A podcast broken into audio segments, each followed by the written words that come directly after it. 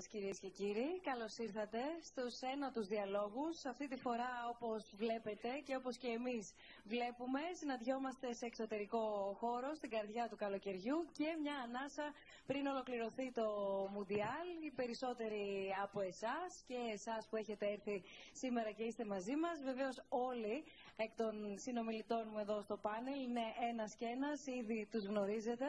Ε, παρακολουθούν λεπτό προς λεπτό όλα όσα διαδραματίζονται και στη φετινή διοργάνωση.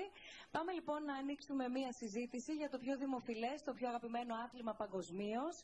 Πραγματικά η στρογγυλή θεά όπως λέγεται κρίνει και χαρακτηρίζει πολλά πράγματα, κρίνει πορείες, χαρακτηρίζει συμπεριφορές όμως, καθορίζει κουλτούρες, διαπαιδαγωγή, ακόμα ακόμα, οπότε θα επιχειρήσουμε να, να αγγίξουμε κάπως και να πειράξουμε ίσως όλα τα πρόσωπα που έχει το ποδόσφαιρο. Είτε βρίσκεται στις υψηλότερες κατηγορίες και στα πιο όμορφα και μεγάλα γήπεδα του πλανήτη, είτε στις φτωχογειτονιές, από άκρη άκρη επίσης του ίδιου πλανήτη. Χωρίς να θέλω να μακρηγορήσω, θέλω να καλωσορίσω όλους όσοι βρίσκονται σήμερα εδώ μαζί μας. Θα μου επιτρέψετε όλοι σας να ξεκινήσω από την κυρία της παρέας. Είναι η Χρύσα Κουρομπίλια. Ευχαριστούμε πάρα πολύ που είστε εδώ σήμερα μαζί μας. Ευχαριστούμε πολύ Χρύσα. Είναι διαιτητής, παίζει στην ανώτερη κατηγορία, είναι βοηθός στη Super League, είναι γνωστά όλα. Είναι ο πρόεδρος του Ιδρύματος Σταύρος Νιάρχος, Ανδρέας Δρακόπουλος. Ευχαριστούμε πολύ που είσαι εδώ, Ανδρέα, γιατί αγαπάς πάρα πολύ το ποδόσφαιρο και έχεις ασχοληθεί με το χώρο του ποδοσφαίρου. Περιμένουμε να, να δούμε με ποιο τρόπο και τι έχεις διακρίνει και εσύ αντίστοιχα, προσωπικά αλλά και το Ίδρυμα ευρύτερα μέσα σε ένα γήπεδο; Όπως για παράδειγμα έχουμε συζητήσει ότι ένα γήπεδο ποδοσφαίρου μπορεί να αντικατοπτρίζει την ίδια την κοινωνία. Έχει όρια, έχει κανόνες, έχει αντιπάλους, έχει συνεργάτες, έχει πολλά, πολλά κοινά με την κοινωνία. Είναι όμως μαζί μας ο Εντ Μίλσον, εδώ νομίζω ότι δεν έχω να πω πραγματικά τίποτα. Παγκόσμιος πρωταθλητής με την εθνική ομάδα της Βραζιλίας στο Μουντιάλ του 2002 και πρωταθλητής Ευρώπης με την Μπαρσελόνα. Ευχαριστούμε θερμά που είστε σήμερα εδώ μαζί μας. Ετ Μίλσον, μιλάγαμε και λίγα λεπτά πριν ξεκινήσουμε. Το ελληνικό και το ελληνικό κοινό, πέρα από όλο τον υπόλοιπο πλανήτη, σε αγαπά πολύ. Είναι ιδιαίτερα σημαντικό λοιπόν το ότι είσαι σήμερα εδώ μαζί μας για να συζητήσουμε ναι, μεν αγωνιστικά, αλλά όχι μόνο. Έχεις και εσύ να μας πεις πολλά για το κοινωνικό έργο που κάνεις και για το κοινωνικό πρόσημο που ούτως ή άλλως έχει το ποδόσφαιρο. Είναι μαζί μας ο Τζόρτι Καρντονέ, πρώτος αντιπρόεδρος του Barcelona Foundation. Καλώς ήρθες Τζόρτι, ευχαριστούμε πάρα πολύ που είσαι μαζί μας. Ε, θα έχουμε τη δυνατότητα επίσης, πέρα από όλη την εμπειρία και τη γνώση που έχει το Barcelona Foundation, να γνωρίσουμε το Football Net, ένα δίκτυο το οποίο χρησιμοποιεί ως όχημα το ποδόσφαιρο, επικεντρώνεται στους πρόσφυγες και στην πιο ευαίσθητη ομάδα που είναι τα παιδιά, τα ανήλικα και μέσω του ποδοσφαίρου προάγει αξίες όπως είναι η συνεργασία, όπως είναι η φιλοδοξία, ο σεβασμός και όχι μόνο. Οπότε θα μας βοηθήσεις να, να δούμε όλες τις διαστάσεις. Ο Αντώνης Αντωνιάδης, παλέμαχος ποδοσφαιριστής, ιδιαίτερος γνωστός, αγαπητός, με πάρα πολύ μεγάλη πείρα και εμπειρία, με όλο το σεβασμό στον ενικό. Έχουμε συμφωνήσει να μιλήσουμε όλοι στον ενικό. Ευχαριστούμε πολύ, Αντώνη, που είσαι μαζί μας. Ο Αλέξανδρος Κιτροέφ, ιστορικός, έχει ένα πάρα πολύ ενδιαφέρον κομμάτι να μοιραστεί μαζί μας, μια πολύ ενδιαφέρουσα έτσι, συνάντηση με το χώρο του ποδοσφαίρου. Είναι, θα ήταν μάλλον απορία άξιων ένας ιστορικός τι γυρεύει, τι αναζητάς στο πράσινο γρασίδι. Είναι γνωστή όμως η συνάντησή σου, Αλέξανδρε, με το χώρο του ποδοσφαίρου. Θα θυμηθούμε και κάποιες στιγμές που εσύ και οι υπόλοιποι βέβαια ομιλητές έχετε ξεχωρίσει στην ιστορία πλέον του ποδοσφαίρου και βεβαίως δεν μπορώ μόνη μου να κάνω τίποτα. Ο Αντώνης Καρπετόπουλος είναι εδώ μαζί μου. Γεια σου, Αντώνη. Για να μπορέσουμε να διαχειριστούμε αυτή τη συζήτηση στο αγωνιστικό και από εκεί και πέρα στο κοινωνιολογικό περισσότερο εγώ κομμάτι. Βεβαίως είναι μαζί μας και θα είναι πολύτιμη η βοήθεια του Μικέλ Κοπανάνο, του Διερμηνέα που θα μας βοηθήσει μαζί με τους δύο προσκεκλημένους μας. Ευχαριστούμε πάρα πολύ. Θέλω λοιπόν να, να ξεκινήσω δίνοντας το λόγο κατευθείαν στους ομιλητές που είναι σήμερα εδώ μαζί μας και να ζητήσω ένα πρώτο εισαγωγικό σχόλιο από τον καθένα για οτιδήποτε του έρχεται στο μυαλό όταν ακούει ποδόσφαιρο. Πάρα πολύ σύντομα θα μοιραστώ μαζί σας ότι εμένα, που δεν είμαι σχετική και δεν το κρύβω με το χώρο του ποδοσφαίρου, ξέρω ότι όλα κινούνται γύρω από το Μουντιάλ. Είδα και εγώ τον τελευταίο αγώνα, ήθελα να ξέρω ποιος θα πάει στο τελικό. Όμως δεν θα ξεχάσω και μία εικόνα στους ακριτικούς λειψούς όταν είχα φτάσει και εκεί τα παιδιά είναι περισσότερα από τους ενήλικες. Αυτό λοιπόν που έδαινε τις διάφορες και διαφορετικές ηλικίες, καθώς δεν έχουν πολλά πράγματα να κάνουν στο νησί, είναι ένα πάρα πολύ ωραίο και πάρα πολύ καλά εξοπλισμένο και οργανωμένο γήπεδο ποδοσφαίρου που στην ίδια ομάδα μπορεί να είναι και ένα πεντάχρονο και ένας δωδεκάχρονος όμως ταυτόχρονα. Αυτή λοιπόν η εικόνα νομίζω μπορεί να ανοίξει τη συζήτησή μας. Δεν ξέρω αν θέλεις, Χρήσα, να ξεκινήσουμε με τη δική σου εισαγωγή. Ε, καλησπέρα και από μένα. Ε, όταν ακούω το ποδόσφαιρο, ατέλειωτες ώρες παιχνιδιού, που όλα τα παιδιά από την γειτονιά μας, από την ηλικία του δημοτικού, παίζαμε συνεχώς, ε, εγώ τουλάχιστον μετά το σχολείο μέχρι το βράδυ, οπότε ατέλειωτες ώρες παιχνιδιού. Ανδρέα. Ναι, εγώ ήθελα παραπάνω να πω και ένα γρήγορο ευχαριστώ και στην Άννα και σε όλους τους συνεργάτες μου στο Ίδρυμα γιατί κάθε διάλογοι απαιτούν αρκετή, πολύ μάλιστα προετοιμασία. Λοιπόν, ευχαριστούμε όλους όσους κάνουν τους διαλόγους μια, μια πραγματικότητα. Ένα μεγάλο ευχαριστώ κιόλας και στον Μίμητο Παπαϊωάννου, ο οποίος είναι εδώ μαζί μας σήμερα. Και βέβαια και ο Νίκος Κεσαργάνης και ο Μίμης και ο Δωμάζος και ο Αντώνης Αντωνιάδης, αλλά ειδικά στο Μίμη, διότι υπάρχει μια συνέχεια και η αλήθεια είναι ότι πριν από περίπου 15 χρόνια βρεθήκαμε με, με το Μίμη όταν είχα διαβάσει ένα βιβλίο που είχε γράψει. Και είχαμε, είχαμε βρεθεί και αρχίσαμε ένα πρόγραμμα μαζί ε, το Ίδρυμα με το Μίμη όπου το, το απαιτούμενο ήταν ο Μίμης να πάει ε, σε χώρους σε ακριτικούς και στα νησιά και σε διάφορα μέρη της Ελλάδος να μιλάει για το F αγωνίζεστε. Ε, και μέσω αυτού γίνανε πάρα πολλά τουρνουά ποδοσφαίρου, κυρίως με, με παιδιά και παραπάνω από 5.000 και αγόρια και, και κορίτσια πήραν μέρος σε 11 χρόνια. Λοιπόν, ευχαριστώ πάρα πολύ το, το Μίμη και αυτό που κάνουμε σήμερα και τη συνεργασία που έχουμε αναπτύξει με την Παρσελώνα είναι μια φυσική συνέχεια της φιλοσοφίας του Ιδρύματος για τέτοιου είδους συνεργασίες και τη δύναμη που έχει, που έχει το ποδόσφαιρο γιατί είναι ένα άθλημα το οποίο μπορεί να το παίξει οποιοδήποτε, οπουδήποτε τη δύναμη που έχει αλλά στη σημερινή ζωή που ζούμε και την κοινωνική ευθύνη ε, και συνέπεια και, ε, και ευαισθησία πρέπει να έχουν όσοι ασχολούνται με τον χώρο, διότι είναι κάτι παραπάνω από απλά ποδόσφαιρο. Είναι ένας δημόσιος χώρος και είναι ένα μέρος που πάρα πολλοί άνθρωποι από, από, από διαφορετικές ε, κατευθύνσεις παίζουν μαζί και μαθαίνουν πολλά για τη ζωή. Γιατί πιστεύω ότι ένας ποδοσφαιρικός αγώνας ε, είναι ένα, είναι, μοιάζει πολύ με τη ζωή, αλλά τα άλλα αργότερα. Ευχαριστούμε λοιπόν και το Μίμη και εσάς όλους.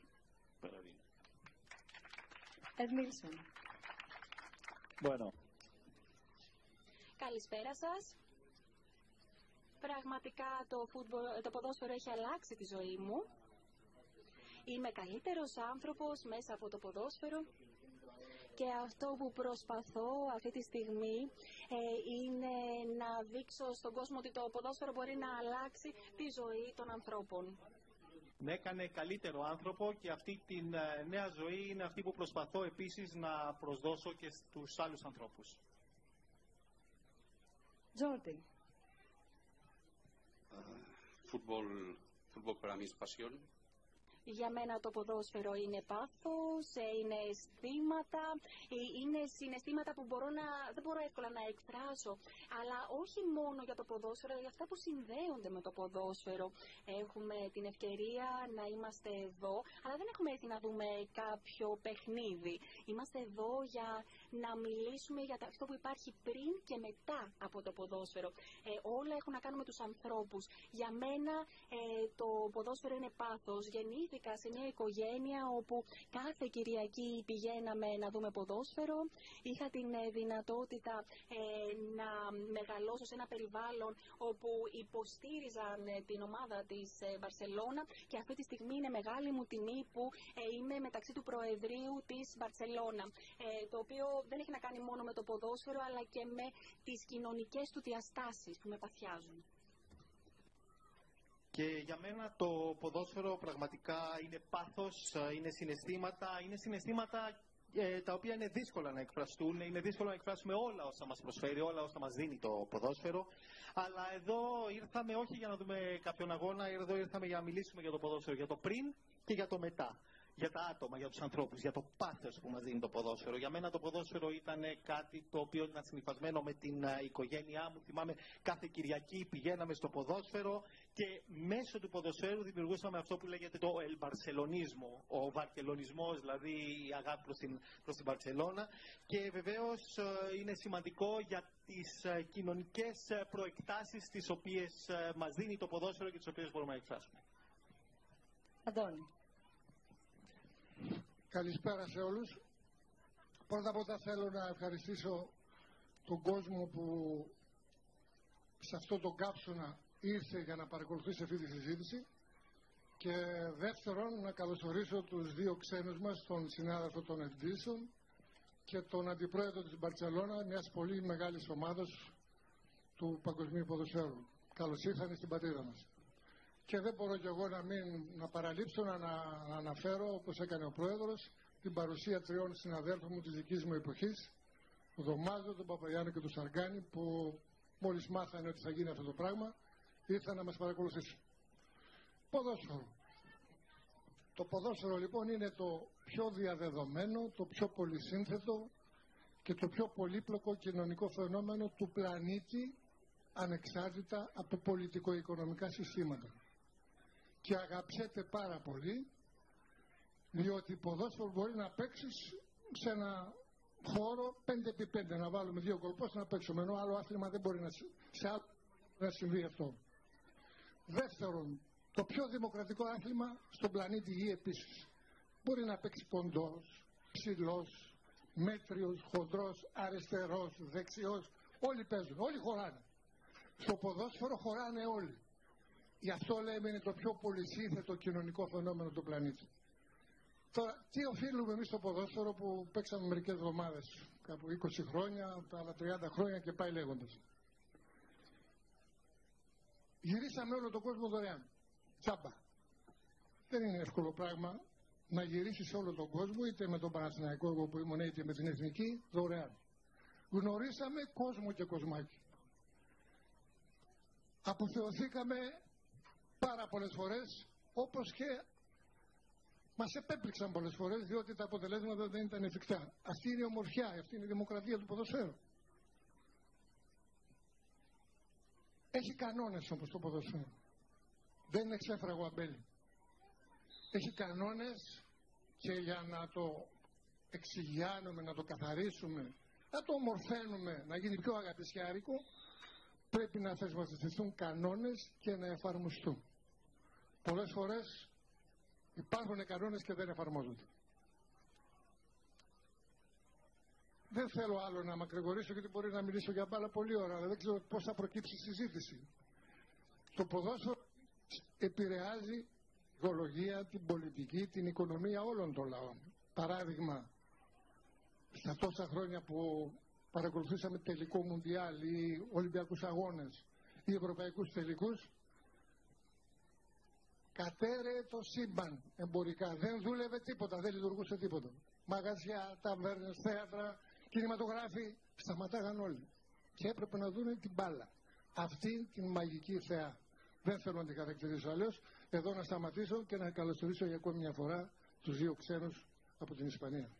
Ε, ήδη έχει γεννηθεί το πρώτο ερώτημα, το αφήνω για τη συνέχεια. Επηρεάζει, αλλά και κατά πόσο επηρεάζεται, ίσως το ποδόσφαιρο από πολιτικο-οικονομικούς παράγοντες. Στη συνέχεια το βάζω, στροφή για σκέψη. Δεν το ξεχνώ. Θα επανέλθω. Αλέξανδρε. Το ποδόσφαιρο για μένα είναι ε, πρώτα απ' όλα παιχνίδι, όπως είπε η Χρύσα. είναι η παιδική μου ηλικία. Να τεινάζομαι από τη θέση μου στη Τζιμεντένια Λεωφόρο Αλεξάνδρας όταν ο Μίμης Δωμάζος έβγαινε από την καταπακτή ε, οδηγώντας τον Παναθηναϊκό στον αγωνιστικό χώρο. Είναι να φεύγω κλαμμένος από τη Λεωφόρο Αλεξάνδρας όταν ο, η ΑΕΚ του Μίμη Παπαϊωάννου μας κέρδισε 3-2 την περίοδο 64-65. Είναι όμως και πολλά άλλα πράγματα το ποδόσφαιρο και θα υποθεί σε κάποια στιγμή σε αυτή τη βραδιά και ας το πω εγώ πρώτος και αναφέρομαι στη ρίση τη γνωστή του Bill Shankly, του προπονητή της Liverpool, ο οποίος είπε σε μια στιγμή το ποδόσφαιρο δεν είναι ζήτημα ζωής και θανάτου, είναι κάτι πολύ πιο σοβαρό. Και για μένα αυτό νομίζω ε, υπογραμμίζει αυτό το χαρακτήρα του ποδοσφαίρου. Είναι παιχνίδι, είναι χαρά, είναι παιδική ηλικία, είναι συγκίνηση και είναι ακριβώς και αυτή η κοινωνικοπολιτική διάσταση. Αντώνη, ήρθε η ώρα να μιλήσουμε δυο μας για Μουντιάλ επιτέλους. Να μην Ε; πω δηλαδή και εγώ τι είναι το ποδόσφαιρο. Φυσικά, αλλά αμέσως μετά θέλω να μας βάλεις λίγο στο, στο κλίμα των ημερών. να σας βάλω, θα προσπαθήσω, αλλά θέλω να πω για το ποδόσφαιρο μόνο ένα πράγμα. Έτσι, γιατί τους άκουσα όλους πολύ προσεκτικά. Την περασμένη Κυριακή είχαμε το μνημόσυνο ενός φίλου στη Νέα Σμύρνη, τον οποίο τον χάσαμε πριν από τέσσερα χρόνια μετά το παιχνίδι της Βραζιλίας με τη Γερμανία. Εκείνο το περίφημο 1-7. Ε, Δεν είχε να κάνει με το παιχνίδι το γεγονός ότι ο άνθρωπος έφυγε από τη ζωή. Απλώς συνέπεσε. Δηλαδή, ήταν και Γερμανόφιλος, είδε το καλύτερο παιχνίδι πιθανότητα της Γερμανίας όλων των εποχών και έφυγε την επόμενη. Πήγαμε λοιπόν να κάνουμε το μνημόσυνο του τέσσερα χρόνια αργότερα. Και το λέω γιατί αναφέρθηκε στη φράση του Σάνκλη, ο φίλος μας ιστορικός. Το κάναμε και όταν τελείωσε το μνημόσυνο, ο ιερέας μου είπε ποιος βλέπεις να το παίρνει; Ποιος θα το σηκώσει; Αυτό είναι το ποδόσφαιρο. Δηλαδή, όντως, δεν υπάρχει, ας πούμε, κανένα όριο, κατά τη γνώμη μου, ε, ανάμεσα στο ποδόσφαιρο και τίποτα. Δηλαδή, δεν είναι ότι κάνεις ζήτημα ζωής και θανάτου, είναι ποιος το σηκώσει. Και επειδή αυτή την απάντηση δεν την έχουμε, γι' αυτό εξακολουθούμε να το παρακολουθούμε. Στις περισσότερες διοργανώσεις δεν την έχουμε. Τώρα για το παγκόσμιο κύπελο, προφανώς δεν έχω να πω τίποτα φοβερό και τρομερό. Δεν ξέρω αν ήταν ένα πολύ ωραίο παγκόσμιο κύπελο όπως λένε οι περισσότεροι ή αν ήταν ένα παγκόσμιο κύπελο. Εμένα όλα τα παγκόσμια κύπελα μου αρέσουν. Δεν θυμάμαι κανένα παγκόσμιο κύπελο που να μην μου άρεσε. Μου αρέσουν περισσότερο όταν τελειώνουν γιατί με τον καιρό ο χρόνος τα κάνει ακόμα πιο όμορφα. Ε, τούτο εδώ επειδή γινόταν στην Ευρώπη, γινόταν σε ώρες πολύ βολικέ για να είναι και έτσι ένα σπουδαίο ε, τηλεοπτικό προϊόν. Θα αφήσεις πίσω αναμνήσεις από εκπλήξεις και ωραία πράγματα. Και το πιο σπουδαίο νομίζω και μετά θα ήθελα και να ακούσω και τους υπόλοιπους είναι ότι τελειώνοντας αφήνει και μια ωραία αίσθηση δικαιοσύνης σε αυτό το παγκοσμίο κύπελο. Δηλαδή ε, είδαμε να φτάνει στο τελικό η Κροατία η οποία απλώς έπαιξε καλή μπάλα το οποίο δεν είναι λίγο αλλά αυτό ήταν. Είχε μια καλή ομάδα και κάποιους καλούς παίχτες. Η Γαλλία η οποία είναι έτσι πολύ, με πολλούς ας πούμε είναι, η Γαλλία είναι η αμηχανία του ρατσιστή.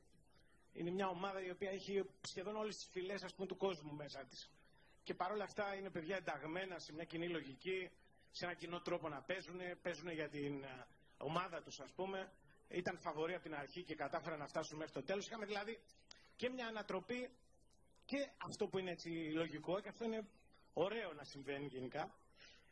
Και το σπουδαιότερο, είχαμε αυτή την αίσθηση δικαιοσύνη, την οποία την έδωσε λίγο και το VAR, η χρήση του, το γεγονός ότι χρησιμοποιήθηκε η τεχνολογία για να έχουμε έτσι, τα καλύτερα δυνατά αποτελέσματα. Και όποιο παιδάκι έχει δει αυτό το παγκόσμιο κύπελο για πρώτη φορά, και έχει δει πρώτη φορά παγκόσμιο κύπελο και έχει δει αυτό το παγκόσμιο κύπελο, νομίζω ότι μεγαλώντας θα γίνει ένα καλό παιδί. Και Αυτό. το λέω κυρίως για τα αγοράκια τα οποία βλέπουν περισσότερο. Τα κοριτσάκια βλέπουν άλλα πράγματα, αλλά Καλά, έχουν όχι. τις δικές τους ευκαιρίες. Βλέπουν, βλέπουν, βλέπουν και παίζουν. Ναι, ναι. Και τα Αλλά κορίτσια. ειδικά τα αγοράκια, δηλαδή το, το παγκόσμιο κύπελο περισσότερο και από το ποδόσφαιρο έχει έναν ιδιαίτερο τρόπο να χαρακτηρίζει την ψυχοσύνθεση των πιτσερικάδων. Ε, Για μένα είναι, θέλω είναι εκπαιδευτικό ο παγκόσμιο κύπελο. Να αυτό. το συνεχίσουμε αυτό, αλλά να το, να- να το πούμε τουλάχιστον από μέρος μου ότι υπάρχουν ακαδημίες με πάρα πολλά νέα κορίτσια που πηγαίνουν στο ναι, ναι. ποδόσφαιρο. Ε, οπότε Ναι, Α βάλουμε λοιπόν και τα κοριτσάκια. Αν και πάντα εγώ νομίζω ότι τα κοριτσάκια έχουν μια μεγαλύτερη αποστασιοποίηση από το δράμα. Σε σχέση τα, με τα αγοράκια. Τα κορίτσια, όχι. Νομίζω. Στο παγκόσμιο κύπελο, όχι στα άλλα πράγματα. Τα, τα κορίτσια, όχι. Χρήσα. Χρήσα. λοιπόν, Χρήσα, μίλα. Λοιπόν, εγώ θέλω να, να πω ότι όπως πολύ καλά γνωρίζετε, γιατί είπαμε ότι βρισκόμαστε στους ένα τους διαλόγους σήμερα, εδώ και νέα μήνες λοιπόν σε αυτές τις συναντήσεις μας, αναπτύσσουμε μια συζήτηση, ένα διάλογο, όχι μόνο μεταξύ μας ή μεταξύ τους οι ομιλητές, αλλά μαζί με όλους σας, με όλους όσοι βρίσκεστε εδώ, οποιαδήποτε στιγμή ε, θέλει να τοποθετηθεί ο καθένας σας ε, το κάνει, αν θέλετε να ρωτήσετε επίσης. Και βεβαίως όλοι όσοι μας παρακολουθείτε διαδικτυακά, γιατί δεν είμαστε μόνο όσοι είμαστε εδώ, αλλά και όλοι οι φίλοι και οι φίλες που μας παρακολουθείτε μέσω του live streaming, μέσω της ιστοσελίδας του Ιδρύματος Σταύρος Νιάρχος. Άλλωστε, πρωτοβουλία του Ιδρύματος Σταύρος Νιάρχος αποτελούν οι διάλογοι και φιλοξενούμαστε κάθε φορά, κάθε μήνα εδώ στο Κέντρο Πολιτισμού Ίδρυμα Σταύρος Νιάρχος. Καλησπέρα λοιπόν και σε εσάς www.snf.org κάθετος live και www.snf.org κάθετος questions. Περιμένουμε και τις ερωτήσεις σας διαδικτυακά, εάν θέλετε να μας τις στείλετε και τις υποβάλλουμε εδώ στους ε, ομιλητές. Χρήσα, ένα σχόλιο και για το, για το, για το Μουντιάλ που παρακολουθούμε αυτό το διάστημα και αμέσως μετά θέλω τον Ed Milson να ακούσω. Ε, η αλήθεια είναι ότι ήταν λίγο διαφορετικά τα πράγματα ε, και γενικά σε ένα παγκόσμιο κύπελο όλοι περιμένουμε τις μεγάλες ποδοσφαιρικές δυνάμεις, Αργεντινή, Βραζιλία, να φτάσουν μέχρι το τέλος. Και η, αποχώρησή τους ήταν, ε, τα έκανε τα πράγματα λίγο πιο περίπλοκα, Αντώνη, δεν ξέρω αν συμφωνείς. Ε, ωστόσο, επειδή εγώ πάντα μου αρέσει να είμαι με τους αδύναμους, ε, το ευχαριστήθηκα, το χάρηκα και περιμένω με αγωνία τον τελικό. Ed Milson. Bueno, ακούστε, ε, αυτό το Μουντιάλ, αν έχει καταδείξει κάτι, είναι αυτή η ισορροπία που πρέπει να υπάρχει στο ποδόσφαιρο σήμερα. Όπως η Ιταλία, η Ολλανδία, η Γερμανία και η Βραζιλία, ομάδες ε, από τις πλέον φαβορεί τελικά ε, αποκλείστηκαν. Ε, άλλοι περιμέναμε και άλλοι τελικά κατέφεραν να διακριθούν για τους τελικούς και αλλού πάλι όπως το Μαροκό ή η Αίγυπτος ομάδες οι οποίες ε, δεν ήταν παραδοσιακά πρωταθλητές κατάφεραν με το ποδόσφαιρό τους να φτάσουν πολύ μπροστά και να δείξουν πολύ εξελιγμένη ε, παρουσία. Τι να πω, όσοι για εμάς τους Βραζιλιάνους ζήσαμε δύσκολες στιγμές. Λέγαμε θα πάμε λίγο πιο μπροστά από ό,τι τελικά πήγαμε. Στο τέλος πάντως τι να κάνουμε. Η Βραζιλία άφησε πίσω της ένα αποτύπωμα αρκετά ενδιαφέρον. Μια καλή εικόνα ε, αποκλειστήκαμε. Και ξέρετε όταν αποκλειόμαστε από το Μουντιάλ στη Βραζιλία είναι πένθος εθνικό. Σαν να έχει χαθεί κάποιο αγαπημένο πρόσωπο της οικογένειας. Τι να κάνουμε; Ε, στη Βραζιλία ε, το να κερδίσει κανείς το Μουντιάλ ε, είναι ιστορία ζωής και στόχος μιας ολόκληρης καριέρας. Η ομάδα της Βραζιλίας η εθνική είναι υπόθεση όλων. Γι' αυτό και, εν πάση περιπτώσει, αυτό που συγκρατούμε είναι η καλή ισορροπία και να έχουμε στο μυαλό μας ότι τουλάχιστον είμαστε μια ομάδα που έχει επιδείξει ισορροπία. Πιο πολύ από κάθε άλλη ίσως. Ε, όπως το αυτό που γίνεται τώρα, ε, βλέπουμε μια ισορροπία. Αυτό δείχνει μια ισορροπία. Είδαμε ομάδες οι οποίες ε, δεν μπορέσαν να συμμετάσχουν, όπως ήταν η Ολλανδία, όπως ήταν η Ιταλία, που δεν, ε, δεν πήγανε καν. Είδαμε άλλες ομάδες όπως η Αίγυπτος, όπως το Ιράν, οι οποίες μπόρεσαν να πάνε στα τελικά του παγκοσμίου κυπέλου. Άρα βλέπουμε ότι υπάρχει και σε αυτές τις χώρες μια ανάπτυξη. Εμείς βεβαίως στη Βραζιλία δεν τα καταφέραμε. Ε, τελειώσαμε λίγο άσχημα γιατί νομίζαμε ότι θα μπορούσαμε να, να πάμε και ακόμα πιο μακριά. Και βεβαίως αποκλειστήκαμε. Και πρέπει να σας πω ότι στη Βραζιλία αυτό είναι σαν να πενθείς κάποιον από την οικογένειά σου. Είναι κάτι το οποίο ε, αποτελεί ένα, ένα πένθος. Γιατί; Γιατί στη Βραζιλία έχουμε ένα όνειρο. Η κατάκτηση του παγκοσμίου κυπέλου, γενικά η πρόοδος ε, είναι σαν ένα όνειρο. Εγώ από μικρό παιδί θυμάμαι ότι ήθελα σαν όνειρο, ονειρευόμουν να παίξω στην Εθνική Βραζιλία, ονειρευόμουν να κερδίσω με την Εθνική το παγκόσμιο κύπελο. Τζόρντι. Γεια σας. Ακούγοντάς σας, σκεφτόμουν το εξής. Σε αυτή την ε, διοργάνωση, ε,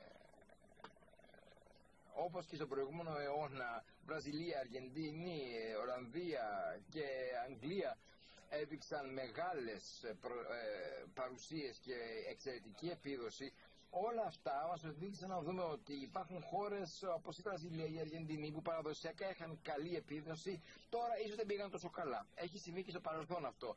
Πάντως το καλό είναι ότι είτε πριν είτε μετά, όλοι όσοι συμμετείχαν στο παθιαστικό αυτό άθλημα πέρα από την αντιπαράθεση την αθλητική, ανάπτυξαν μια νοοτροπία. Μια νοοτροπία που εμπνέει πλέον τις επόμενες γενιές. Γι' αυτό και τώρα μιλάμε πολύ και στους νέους το λέμε ότι υπάρχει ένα είδο ποδοσφαίρου εκπαιδευτικό, διαπλαστικό χαρακτήρων, διαπλαστικών οτροπίας.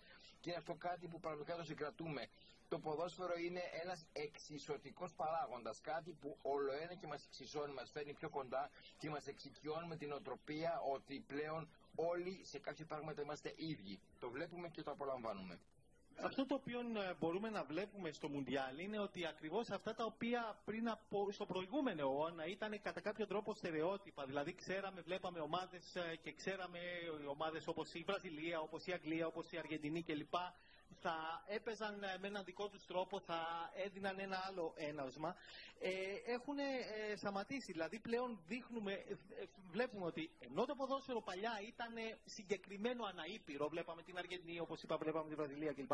Τώρα αυτό, αυτή η διαφορά, αυτή η διάσταση έχει μειωθεί. Βλέπουμε πλέον κάτι πιο ομογενοποιημένο και μιλάμε πλέον για ένα ποδόσφαιρο το οποίο αποτελεί ένα στερεότυπο και αυτός δείχνει όλο ένα και περισσότερο την ομοιότητα που αποκτά το ποδόσφαιρο από ήπειρο σε ήπειρο. Και ουσιαστικά μιλάμε για μια πιο κοινή ε, φάση και, μια πιο κοινή, ε, και έναν πιο κοινό τρόπο να βλέπουμε το ποδόσφαιρο και να παίζεται το ποδόσφαιρο.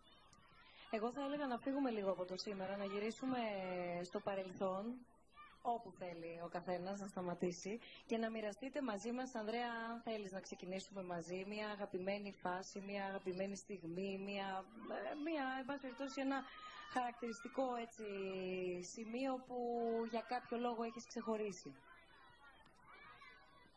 Ναι, ε, νομίζω αυτό πάει πίσω, όπως είπε και ο Αντώνης πριν και ο Λέξινος, πίσω στα, στα παιδικά χρόνια.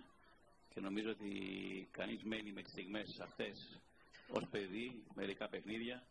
Ε, εγώ τότε ήμουνα, μου άρεσε πολύ η Leeds στην Αγγλία και είχε πολλές στιγμές και καλές και άσχημες αλλά πιστεύω ότι και από εκεί πέρα παίρνεις μαθήματα. Πρώτα πρώτα το να, το να παραμείνεις πιστός σε μια ομάδα ε, αυτό το οποίο ε, με, με, με τις αναμνήσεις που έχεις και τις καλές και τις κακές. Και είναι και αυτό ένα, ένα μάθημα ζωής. Λοιπόν και οι αγώνες της Λίτ τότε και ήταν και ειδικά ένας αγώνας στη Θεσσαλονίκη που οι παλιότεροι θα θυμούνται ένα διαιτητή, ένα κύριο Μίχα ο οποίος είχε τότε καταστρέψει ε, τη Λίτ, μετά βγήκαν και ιστορίες. Αλλά είναι, ε, ε, είναι ιστορίες ζω, ζωής και αναμνήσεις που σε βαστάνε και παραμένεις μέσα στον χώρο με άλλες ε, αναμνήσεις. Μπορούμε να δούμε και κάτι; Όχι. Ωραία. Ε, Αντώνη, Πρέπει να κάνω μια τοποθέτηση εγώ για το. Ναι, αλλά θέλω την αγαπημένη σου, θέλω όλους να σας ρωτήσω. Δεν θέλεις για μετά; Τώρα θέλεις; Ναι. Άμα θέλεις, θα χαλάσουμε το χατήρι.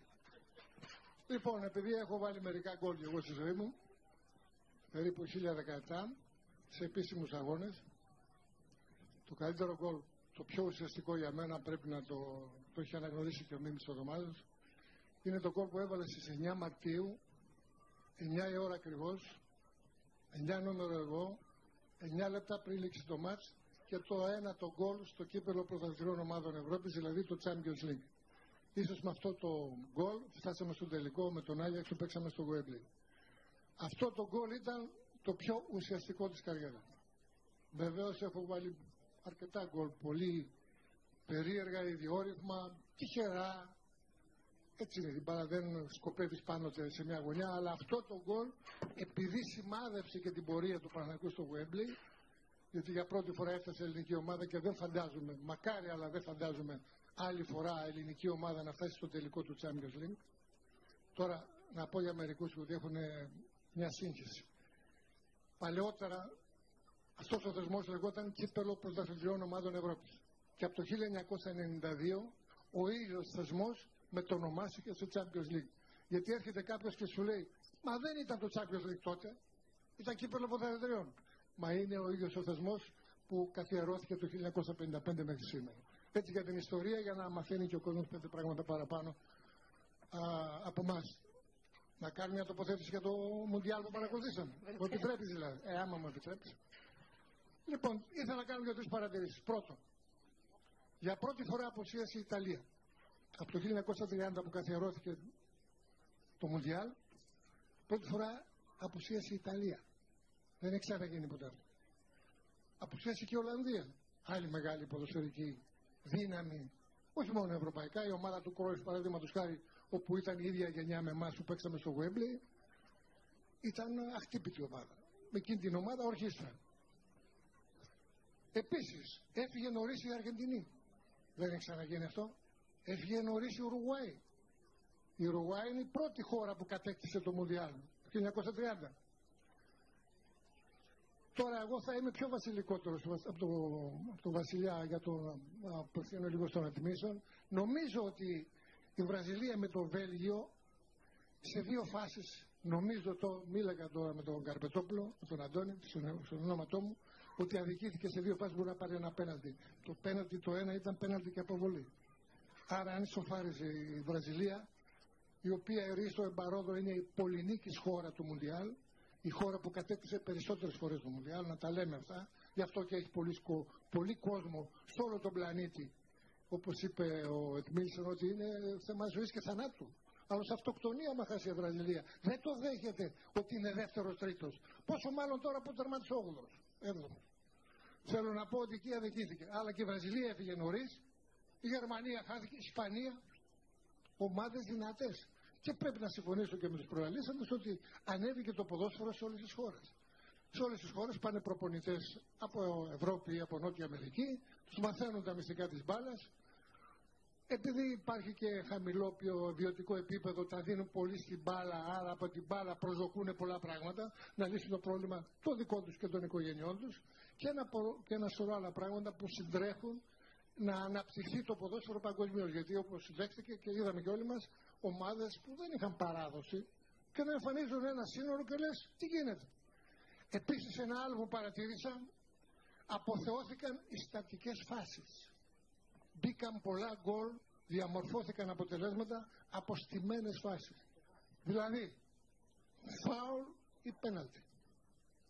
Και το βάρ. Και το βάν. Και αυτό βοήθησε το βάρ. Όμως μπήκανε πολλά γκολ από στιμένες φάσεις. Τα περισσότερα ίσως. Αν κάνουμε μία αναδρομή, ε, μία ανασκόπηση, θα δούμε ότι πολλά, φα, πολλά φάουλ επίσης έγιναν στην, α, στην ποδοκνημική. Σημαδεύουν πολύ αμυντική χαφ. Σε ένα μάτς έγραψα 9 φάουλ εσκεμένα, δεν ξέρω αν διαθέτει τη προσοχή των, προπο, των διαιτητών, στο να το απευθυνθώ στην κυρία του φίλη μου, σημαδεύουν στο κουντεπιά που λέμε στην ποδοκνημική κατά την ιατρική ορολογία με τις τάπες επάνω στο πόδι. Είναι πολύ επικίνδυνες φάσεις. Μπορεί να σου γυρίσει το πόδι και να σου κόψει και την μπάλα.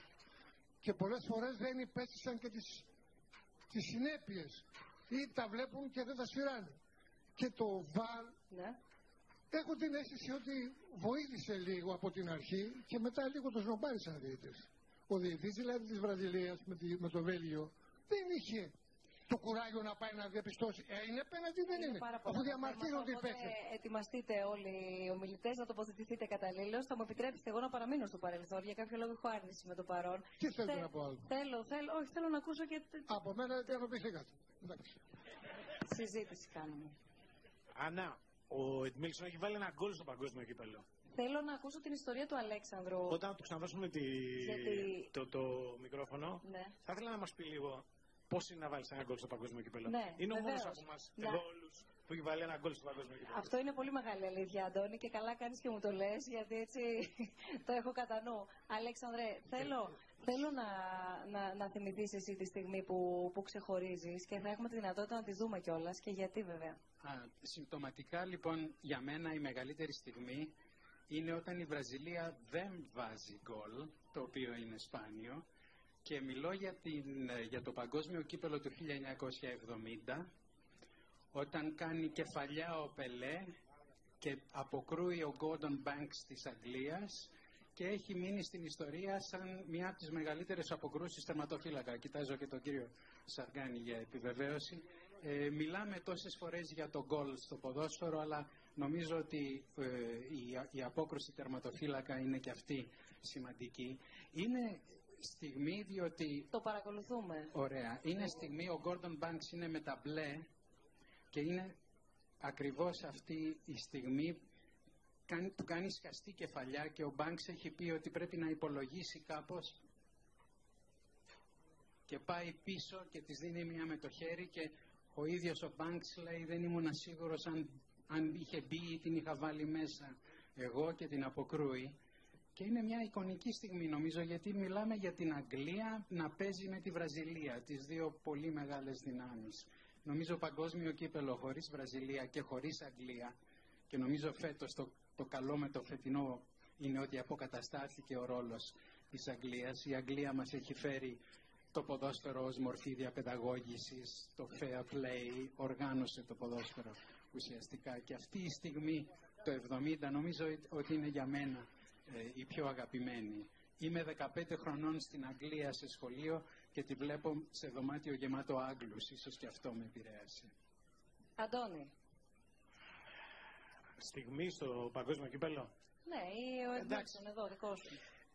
Ε, σκεφτόμουν τώρα που την κεφαλιά του Μπάνξ, να σου πω κάτι. Ο Νίκος Αργάνη έχει κάνει δύο καλύτερες. και το λέω πολύ σοβαρά. Σε ανάλογες φάσεις. Η μένη με τη Δανία και άλλη με τον Όφη. Αλλά πρόσεξε ποια είναι η μαγεία του παγκοσμίου κυπέλου. Είναι ότι στο παγκόσμιο κύπελο αυτά είναι ακόμα πιο λαμπερά. Το παγκόσμιο κύπελο είναι σαν να παίρνεις, ας πούμε, το ποδόσφαιρο και του βάζεις ένα προβολέα πάνω και οτιδήποτε γίνεται να γίνεται ακόμα πιο εντυπωσιακό από αυτό που είναι στην uh, πραγματικότητα. Δηλαδή, θέλω να πω ότι αν ο Σαργάνη είχε κάνει εκείνη την επέμβαση στη, με τη Δανία στο παγκόσμιο κύπελο και όχι στα προκριματικά του, πιθανότατα θα το συζητούσαμε όπως για την uh, φάση του Banks και δεν το λέω με καμία διάθεση υπερβολής.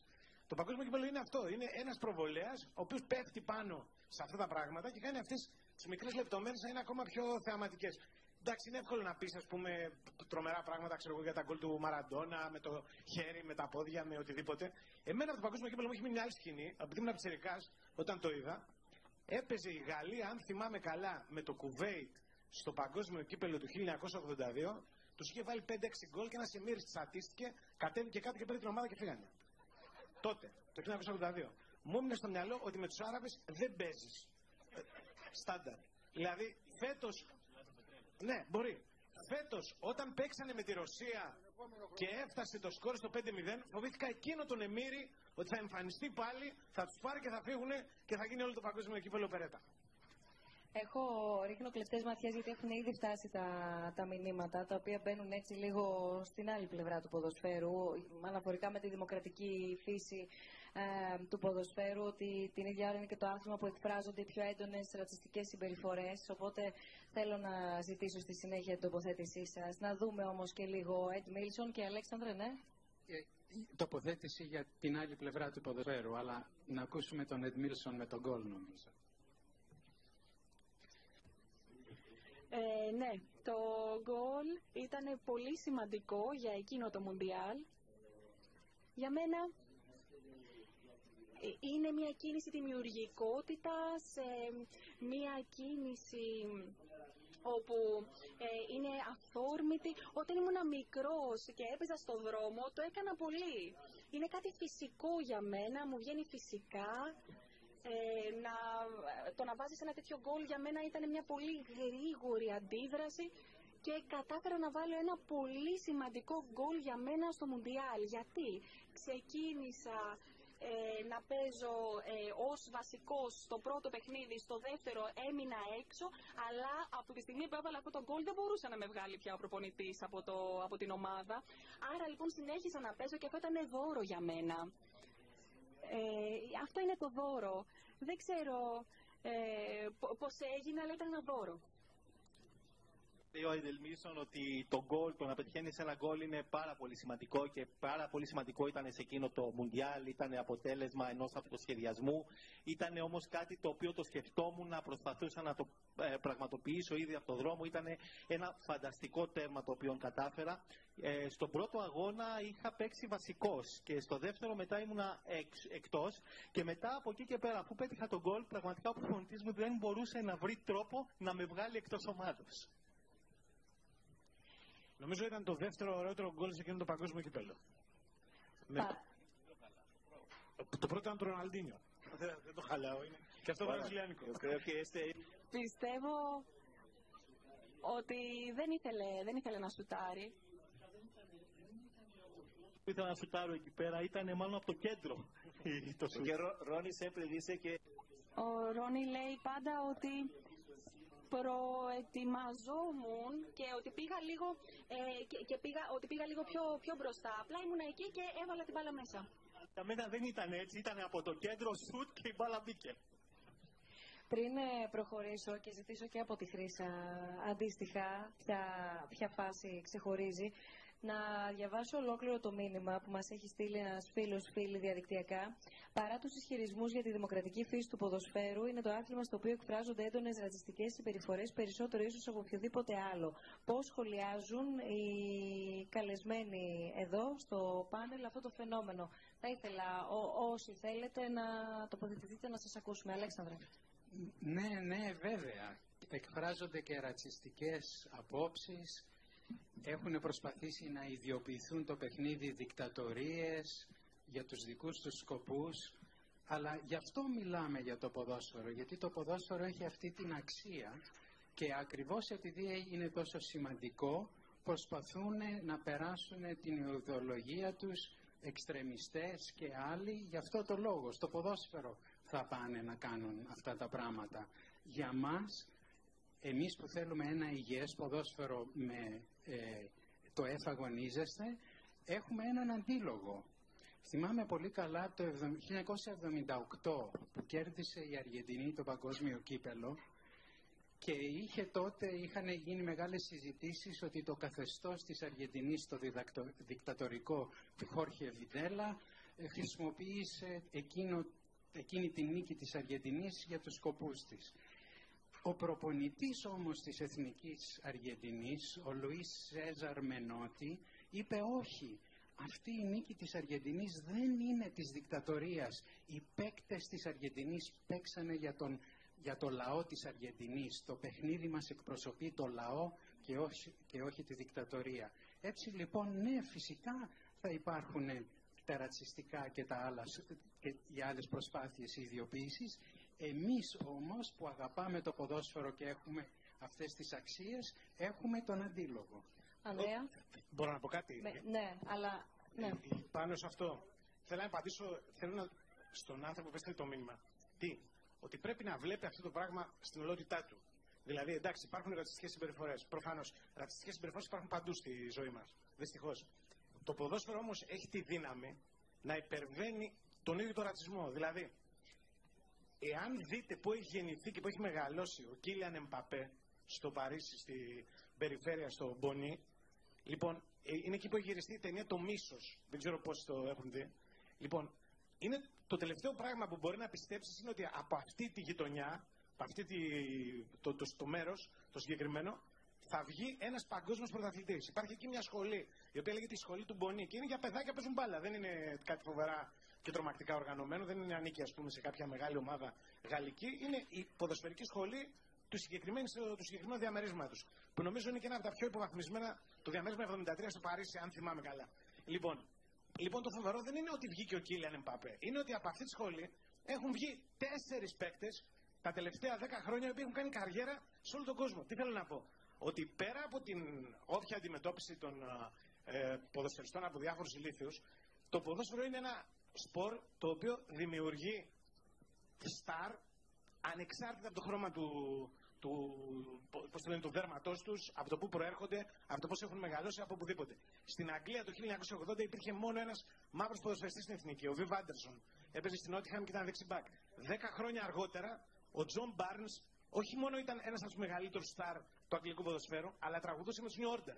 Αυτό δεν μπορεί να το βρεις σε καμία διάσταση κοινωνική, σε τίποτα. Ούτε στην, ε, πώς το λένε, στη, στην, στα, σε ό,τι έχει να κάνει με την εκπαίδευση, ούτε σε ό,τι έχει να κάνει με το θέατρο, ούτε σε ό,τι έχει να κάνει με οτιδήποτε. Ο τρόπος δηλαδή που αφομοιώνονται αυτά τα παιδιά γιατί είναι ταλαντούχα, στο ποδόσφαιρο για μένα είναι μοναδικός. Ε, θέλω να ακούσουμε τον, τον Ανδρέα, ναι, παρακαλώ Αντώνη. Απλά ε, θέλω να ακούσουμε τον ε, Ανδρέα και τον Τζόρντι, πέρα από το όποιο δικό σας σχόλιο θέλετε να κάνετε, ε, για να δώσουμε λίγο χώρο και στο πώς έρχεται εκεί όπου θα μπορούσε και η αλήθεια είναι ότι αναπτύσσεται, δεν είναι ότι θα μπορούσε και δεν αναπτύσσεται, ε, ρατσισμός, πιο όμως ενδεχομένως στις προσφυγικές ροές στα παιδιά τα οποία έρχονται. Η χώρα μας το γνωρίζει πάρα πολύ καλά αυτό. Η Λέσβος το γνωρίζει πάρα πολύ καλά αυτό.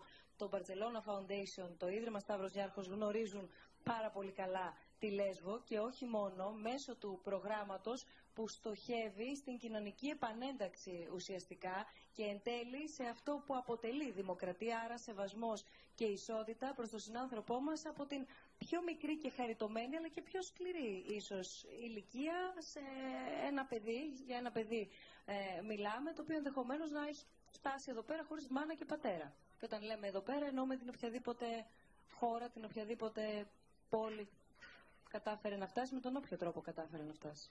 Αν μπορούσαμε να ακούσουμε μήπως τη, τη χρήση πρώτα και μετά να πω μερικά πράγματα. Okay, το μόνο που ήθελα να πω όσον αφορά το ρατσισμό Έχουμε μαζί μας τον Έντμιλσον, ο οποίος όχι επειδή είναι εδώ πέρα σήμερα, πιστεύω και είδα, είδα τα βίντεο του, τα οποία τα συνιστώ σε όλους να δείτε τη ζωή του και να δείτε το πώς και γιατί έφτιαξε από το foundation το οποίο έχει και πώς βοηθάει, όχι μόνο το, το, το, το, γιατί βοηθάει και δίνει πίσω, το πώς βοηθάει. Νομίζω ότι θα άξιζε, δεν ξέρω αν το έχουμε, να δούμε ένα βιντεάκι που μιλάει για τη ζωή του και πάλι όχι επειδή είναι εδώ πέρα, είναι ο καλύτερος αντίλογος σε ό,τι αρνητικό μπορεί να φέρει κανείς με, με το ποδόσφαιρο. Και δείχνει την πραγματική δύναμη του ποδοσφαίρου και σαν άτομο και με το κοινωνικό ε, αντίκτυπο τον οποίο μπορεί να έχει. Και για μένα αποτελεί ένα καταπληκτικό παράδειγμα ε, για όλες τις σημερινές γενικά βεντέτες, οι οποίες ε, να, να, να, το δέσω λίγο και με το παγκόσμιο κύπελο. Πιστεύω ότι πέρα από την ισοδυναμία των ομάδων, για πρώτη φορά που νομίζω ότι είναι πάρα πολύ σπουδαίο, δεν μετράνε πλέον οι ηγέτες. Είτε λέγεσαι Μέση, είτε λέγεσαι Ρονάλντο, δεν μετράνε. Μετράει πλέον η ομαδικότητα, το οποίο είναι πάρα πολύ σπουδαίο. Αλλά θα ήθελα, αν μπορούμε, αν το έχουμε, να δούμε ένα βιντεάκι του από τον Έντμιλσον, το πώς, ε, το πώς έφτασε να είναι και να κάνει το έργο το οποίο κάνει, γιατί είναι νομίζω το καλύτερο, ο καλύτερος αντίλογος σε οποιοδήποτε αρνητικό σημείο και βέβαια ένα τρομερό παράδειγμα για όλους τους επόμενους. Λοιπόν, μπορούμε να το, να το παρακολουθήσουμε το συγκεκριμένο βίντεο και θα έχουμε τη δυνατότητα στη συνέχεια να μιλήσουμε και για το Football Net, αλλά και για το έργο που ο ίδιος ο Ed Milson επίσης κάνει.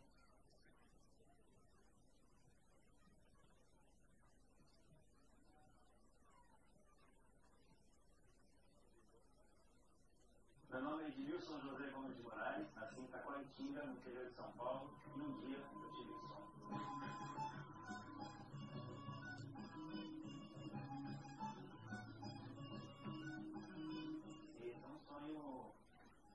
eu tive tornou uma realidade aqui é onde tudo começou na minha vida. Aí quando eu tinha 10 anos eu vinha aqui jogar bola, até 11 anos, 12 anos, aí eu daqui eu deitava no campo, perguntava comigo mesmo o que eu ia ser na minha vida. Se não é aí, não, é, não vou fazer, porque aí tinha uma, uma identidade. Começou quando, em 2002, a gente foi campeão do mundo, eu voltei para a cidade e queria fazer algum trabalho social. Porque a fundação não é uma escola de futebol, é, a fundação é, é inclusão social. Então, antes de você ser um atleta de futebol, você tem que ser um homem. Né? Antes de você ser um advogado, uma jornalista, você tem que ser uma mulher.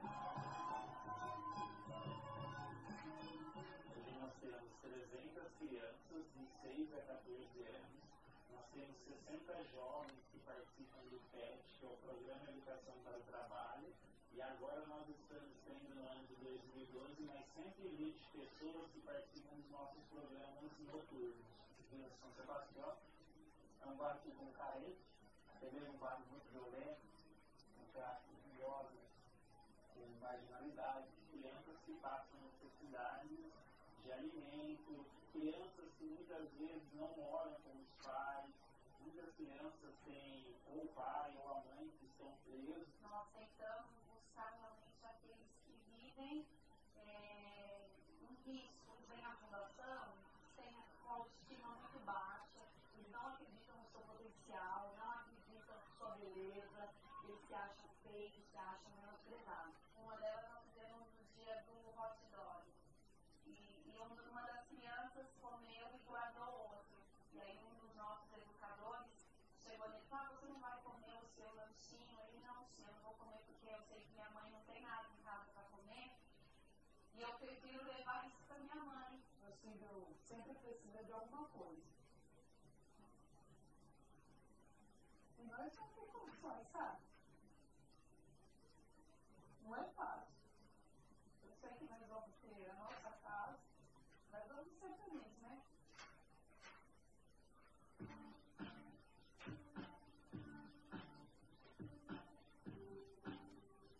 Nós educamos também muitos pais, temos um trabalho social e psicológico com os pais, porque não adianta a criança estar aqui durante todo dia e chega em casa o pai não tem uma educação, não tem um acompanhamento. É difícil, é difícil, porque para educar custa um, e para corrigir custa quatro. Eu não tenho assim escolha, né? Ele escolhe, né? Mas eu queria o melhor para ele. Lá eu fico como se fosse uma família para mim. Faz parte da minha família. Visitar uma família e a mãe olhar para você e falar, olha, eu te agradeço porque se não fosse a fundação, talvez eu não teria hoje essa, essa família estruturada. Se eu não tivesse a fundação, se eu não tivesse a oportunidade de levar meus filhos à fundação, talvez eles estivessem já envolvidos no mundo das drogas, no mundo do roubo. No mundo aprender a lutar, defesa pessoal, tipo, Eu imagino como você como eu vou me tornar, sabe, pessoa, como eu vou querer qualquer coisa. Assim que me ajude. Me ajuda a pessoas. Se você é ministra, minha castelo, eu vou perder uma princesa. Eu sempre como se nada pudesse me segurar, por exemplo. Só se a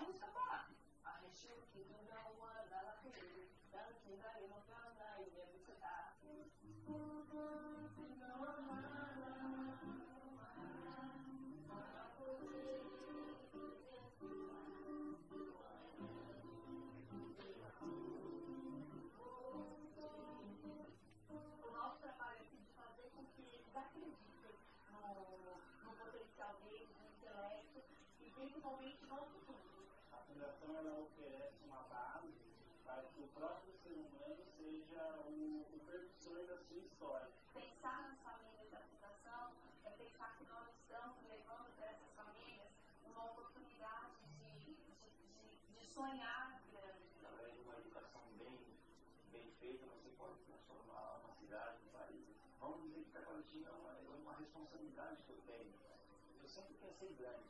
A minha ideia é que esse, esse método de ensino, de educação, 反正咱们给我平常上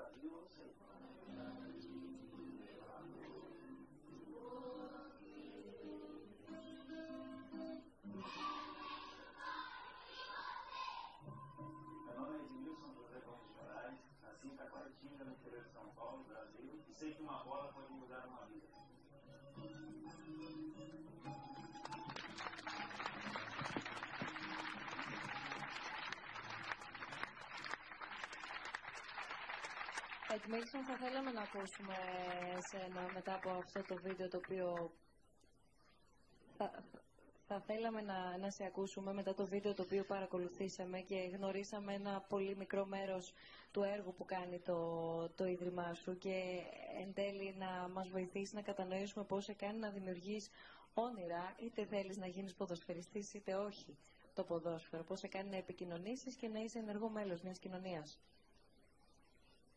Bueno, Κάθε φορά που βλέπω αυτό το βίντεο συγκινούμε πολύ.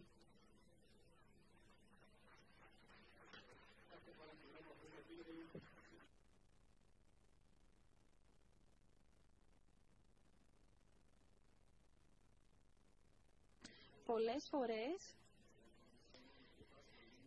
δεν καταλαβαίνουμε τι περνάει ένα παιδί σε μια χώρα όπως η Βραζιλία.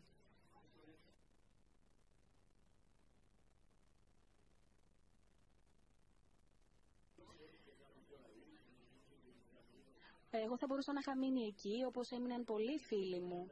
Αλλά το ποδόσφαιρο μου έδωσε την ευκαιρία να ε, επιστρέψω στο, στην πόλη μου και να κάνω κάποια πράγματα για αυτούς που το έχουν ανάγκη. Πιστεύω ότι είναι το λιγότερο που θα μπορούσα να κάνω, γιατί το ποδόσφαιρο μου έχει δώσει τόσα πολλά πράγματα και το λιγότερο που θα μπορούσα να κάνω και πάλι αυτό το λίγο που κάνω είναι, είναι πολύ λίγο. Θα μπορούσα να είχα μείνει εκεί να, δεν θα είχα παντρευτεί, δεν θα είχα οικογένεια, δεν θα μπορούσα θα, θα μπορούσα ίσως ε, να έχω μπλέξει με τα ναρκωτικά, ε, με το αλκοόλ. Το, το ποδόσφαιρο όμως τα άλλαξε όλα αυτά. Το καλύτερο γκολ για μένα ήταν αυτό, όχι αυτό που έβαλα στο Μουντιάλ. Θα μπορούσα και εγώ να ήμουν ένα από αυτά τα, τα παιδιά. Όμως το ποδόσφαιρο είναι εκείνο το οποίο μου έδωσε τη δυνατότητα να μπορέσω και εγώ να αναπτυχθώ και να μπορέσω να κάνω τελικά κάτι για αυτά τα παιδιά. Και θα έλεγα ότι ό,τι και να κάνω για αυτά τα παιδιά είναι λίγο. Όμως είναι το ποδόσφαιρο που χάρη σε αυτό μπόρεσα να δημιουργήσω μια οικογένεια. Είναι το ποδόσφαιρο το οποίο ε, δεν με άφησε να εμπλακώ ή να μπω στα ναρκωτικά, στο αλκοόλ και θα έλεγα τελικά ότι το μεγαλύτερο, το καλύτερο γκολ της ζωής μου είναι αυτό.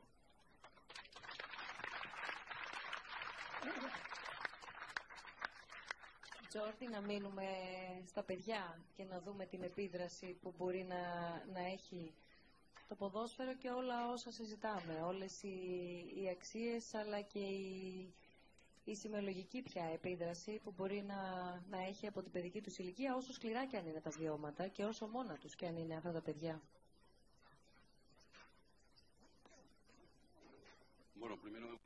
Καταρχήν, θα ήθελα να υπογραμμίσω όσα είπε και ο Έμιλσον και να πω ότι πραγματικά ότι είναι παράδειγμα πολύ χαρακτηριστικό αυτού που είναι το ποδόσφαιρο. Το ποδόσφαιρο δεν είναι μόνο παιχνίδι, είναι πρόσωπα, είναι άνθρωποι. Όχι μόνο παίκτες, αλλά και άνθρωποι. Είναι οι άνθρωποι που ως συντελεστές κάνουν το ποδόσφαιρο το που είναι στην Φουνταφιόν ε, Μπαρσελώνα μπορούμε πραγματικά να καυχηθούμε ότι έχουμε αξίες σαν αυτές τις οποίες περαμείνεται ο Εντμίλσον και ότι οι παίκτες μας ε, είτε μέλη του δικού μας φονταφιών είναι ή άλλων ε, φορέων όπως είναι ο Μέση και τόσοι τόσοι παίκτες που συμμετέχουν σε τέτοιες δομές είναι γιατί έχουν καταλάβει ότι οφείλουν να επιστρέψουν στη ζωή κάτι από αυτά τα πολλά που πλωσιού πάροχα τους έδωσε. Είναι υποχρέωση και είναι κάτι που περιποιεί τιμή στους μεγάλους παίκτες και σε κάθε άλλο άνθρωπο που παίζει ποδόσφαιρο που αισθάνεται πρόσωπο, όχι μόνο παίκτης. Πάνω σε αυτά τα οποία ανέφερε ο Εντμίλσον, ότι το ποδόσφαιρο δεν είναι μόνο ιδέες, δεν είναι μόνο πράξεις, αλλά πάνω απ' όλα είναι άτομα. Και είναι άτομα τα οποία κάνουν αυτά που είδατε. Στην Παρσελώνα έχουμε ακριβώς ε, άτομα και μέσω της δουλειάς τους τα άτομα αυτά μπορέσαν να κάνουν ιδρύματα όπως αυτό που είδατε έχουμε το ίδρυμα Κρόιφ, έχουμε το Ίδρυμα του Διδάλ, έχουμε το Ίδρυμα Μέση και πραγματικά είναι τιμή να έχουμε τα, τα άτομα αυτά δεδομένου ότι δημιουργούν με αυτό που κάνουν χάρη στο ποδόσφαιρο κάτι σημαντικό και δείχνουν πέρα από το ποδόσφαιρο πόσο μεγάλη, μεγάλοι άνθρωποι είναι. Ε, και μια και προηγουμένως είχαμε ξεκινήσει να μιλάμε για τον κοινωνικό αποκλεισμό. Τίθεται θέμα ξενοφοβίας, συζητείται ο ρατσισμός σαν φαινόμενο. Ε, λοιπόν, το ποδόσφαιρο είναι εδώ για να σκοτώσει και σκοτώνει το ρατσισμό, το καταπολεμά. Το ποδόσφαιρο για τους νέους, όλους εδώ, είτε εδώ, είτε αλλού, τους νέους, ε, και να ξέρετε, το Ίδρυμα μας δουλεύει σε πολλές χώρες, σε χώρες όπου μαστίζουν πραγματικά και πολύ περισσότερο από ρατσισμό από την Ισπανία. Ε, ο ρατσισμός υποχωρεί αισθητά. Αυτό ε, και ο κοινωνικός αποκλεισμός. Ε, δεν είναι μόνο η κοινωνική αδικία, αλλά οπουδήποτε υπάρχει αρνητικότητα, το ποδόσφαιρο κερδίζει. Το καταδεικνύουν τα παιδιά, εισπράττουν το παράδειγμα των παικτών και όταν με υπευθυνότητα ως ενήλικες συμπεριφερόμαστε, τα παιδιά μιμούνται. Θυμάμαι όταν ήμουν μικρός, το ποδόσφαιρο ήταν άθλημα. Σήμερα το ποδόσφαιρο είναι κουλτούρα, είναι σύστημα αξιών. Και μιλήσαμε πριν ε, για κοινωνική περιθωριοποίηση, για ξενοφοβία, για ρατσισμό. Και θα έλεγα ότι το ποδόσφαιρο έρχεται να σκοτώσει το ρατσισμό. Δουλεύουμε σε 53 χώρες του κόσμου και ακριβώς η διαφορά είναι ότι χάρη στο ποδόσφαιρο, μέσω του ποδοσφαίρου μπορούμε να νικήσουμε όλες αυτές τις καταστάσεις. Και ασχολούμαστε με παιδιά. Τα παιδιά ουσιαστικά δεν ευθύνονται για αυτά τα οποία κάνουμε εμείς οι μεγάλοι. Ουσιαστικά λοιπόν αυτό που προσπαθούμε μέσω του ποδοσφαίρου είναι να δώσουμε αξίες. Γιατί, γιατί το ποδόσφαιρο είναι αξίες. Θέλω σε αυτό το σημείο να παρακολουθήσουμε και το βίντεο για να γνωρίσουμε όσοι ενδεχομένως δεν γνωρίζουμε τη δράση αλλά και τον τρόπο με τον οποίο λειτουργεί ένα ολόκληρο δίκτυο στην, ε, από το Barcelona Foundation, από το Ίδρυμα της Μπαρτσελώνας, στοχεύοντας την ε, κοινωνική ένταξη και επανένταξη ουσιαστικά παιδιών τα οποία έχουν φύγει από τη χώρα τους και είτε βρίσκονται μόνα τους είτε με όποιον τα συνοδεύει σε μια ξένη χώρα.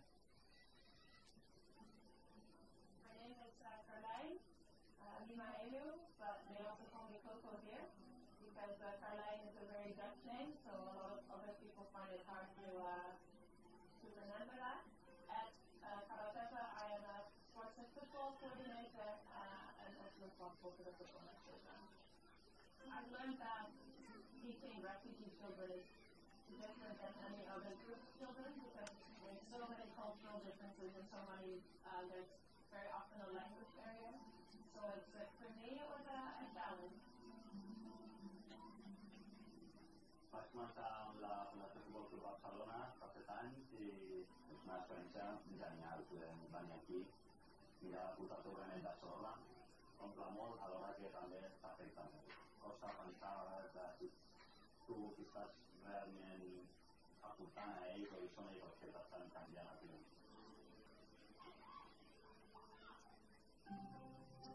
El programa Componer és un projecte de la Fundació Futbol Barcelona on utilitzar principalment la metodologia en tres temps per fomentar l'educació en valors a través de la pràctica esportiva.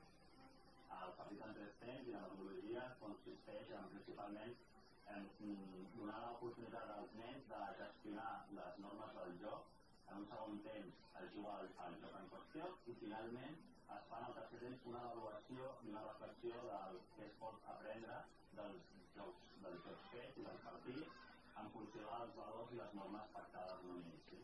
The first, we talked about teamwork and something like that. And, then we play match, go to um, play football. But if you speak English, we then we play Within the supplement program, we have a very big variety of, of children. We have ages between 6 and 18. For instance, we have two boys, one is from Zimbabwe and the other one is from Iran, and they became best friends. Uh, and so they originally don't share the same language, but through the program, they, you they became really close friends. But Barcelona Foundation Group has kids very special. And the first day of life, because in the life in the first day, aquests nanos ens agraeixen molt el fet de poder tenir activitats doncs, que estiguin organitzades, que tinguin uns adults doncs, que estiguin pendents d'ells, que se'ls doni veu,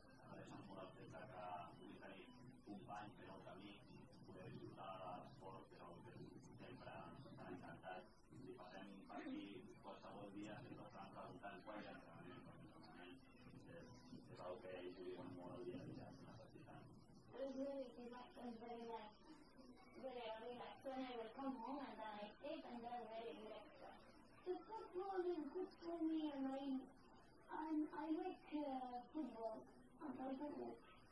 So, uh, I like that stuff.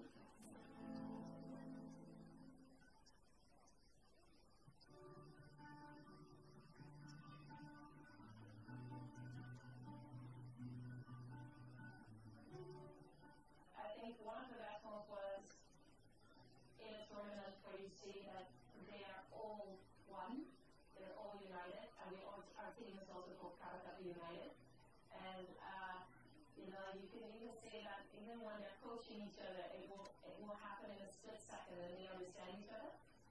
It makes it visual that they understand, you know, what teamwork is and how to have respect and everything.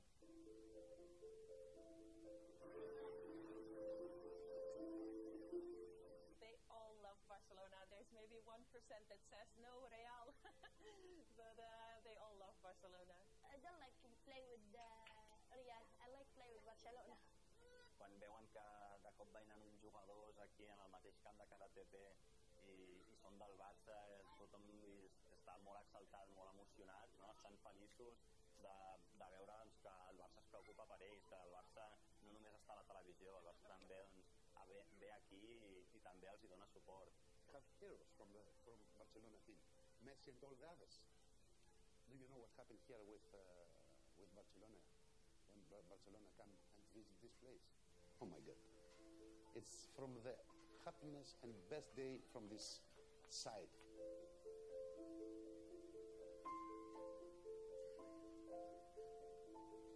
These are very encouraging programs. Whenever you have uh, someone like uh, Barcelona coming forward and saying, these are people that are coming from conflict zones, they're fleeing persecution, human rights violations, we need to step up and show them that we are supporting them and give them something tangible, a program that, uh, that they can see really helps them on the day to day. L'objectiu principal de Futbol Net aquí en els camps de refugiats, a més d'oferir pràctica esportiva i aprenentatge en valors, també es busca un objectiu de barrejar la comunitat local amb la comunitat refugiada, eh, principalment per pal·liar les tensions que poden aparèixer entre aquestes dues comunitats perquè evidentment és conegut doncs, que hi ha tensions en l'arribada massiva de refugiats i quan s'incrementa tant aquesta població i el futbol i l'esport en general està demostrat que, que els, els participants doncs, tenen la possibilitat de jugar i quan jugues no hi ha diferència de nacionalitats. Aquí és on els pares poden ser-hi presents durant les sessions i adonar-se'n també doncs, que al finalment no hi ha una diferència, tots són persones i tots ens agrada jugar i quan juguem no, no fem cap diferència. Of course, I have days where I feel really sad and upset, but seeing them so happy when they're playing and having fun or playing a tournament and, and all united as one team, that for me that's like outweighs the negative part of it or the, the sadness of it often. I clar, sempre les nens, això és és el més maco de tot, no? poder poden tenir moments feliços, que els nens no, no han d'estar no han més, no, no han d'estar protegint-se a tot moment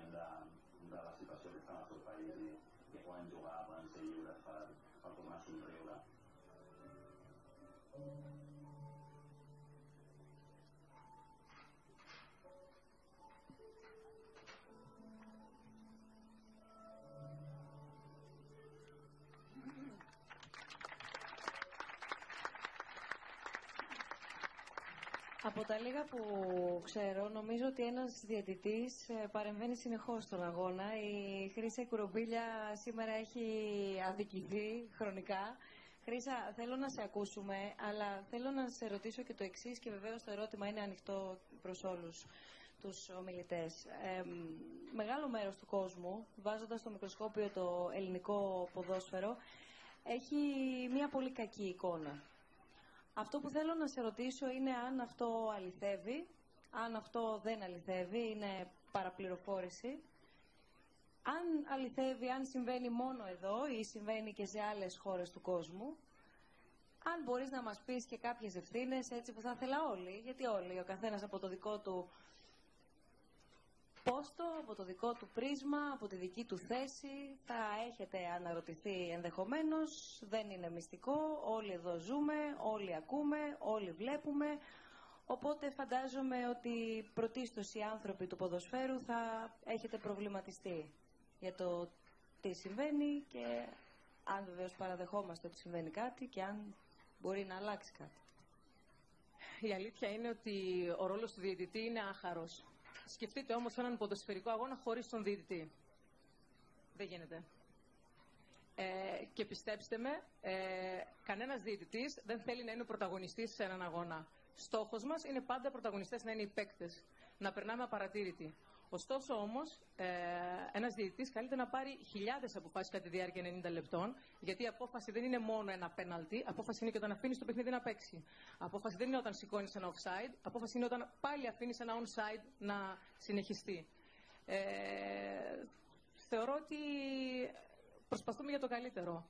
Ε, εκπαιδευόμαστε, ε, αγαπάμε αυτό που κάνουμε και σε καμία περίπτωση δεν θέλουμε να παρεμβαίνουμε στο παιχνίδι, αλλά θέλουμε να το χαιρόμαστε και να, ε, να, μην να μην δημιουργείται πρόβλημα τουλάχιστον εξαιτίας μιας λάθο απόφασης. Ναι, αλλά πάντα, Ωστόσο, πάντα, πάντα ο διαιτητής φταίει.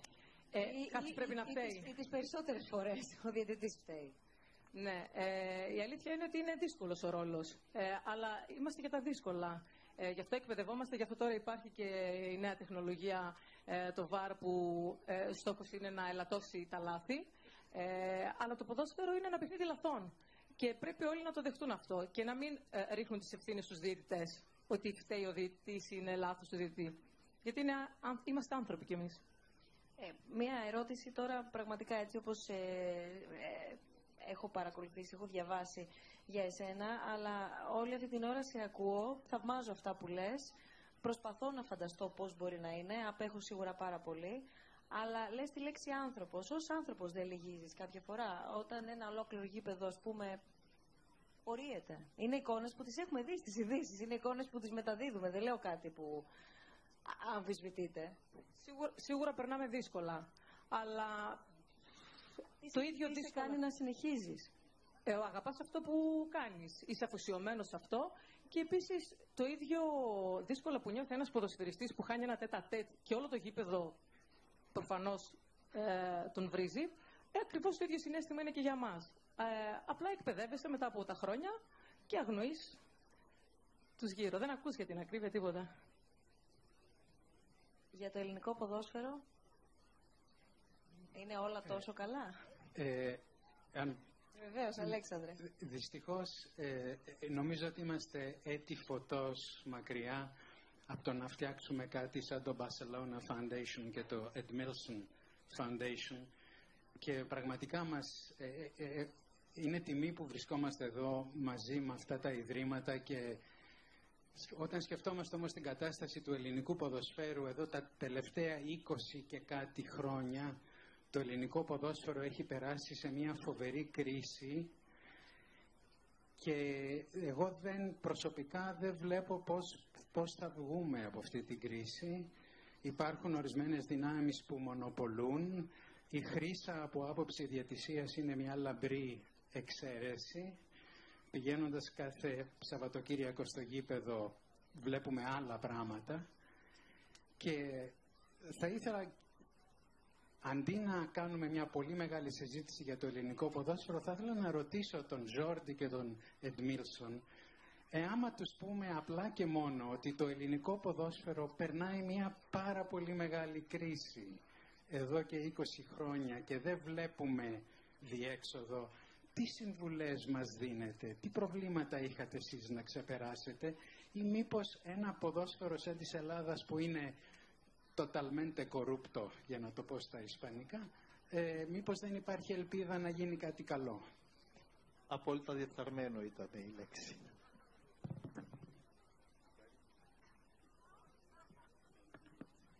Bueno, ε, Ακούστε. Να πω καταρχήν ότι πιστεύω ότι όπου υπάρχει κρίση υπάρχει ανάγκη αναζήτησης λύσεων.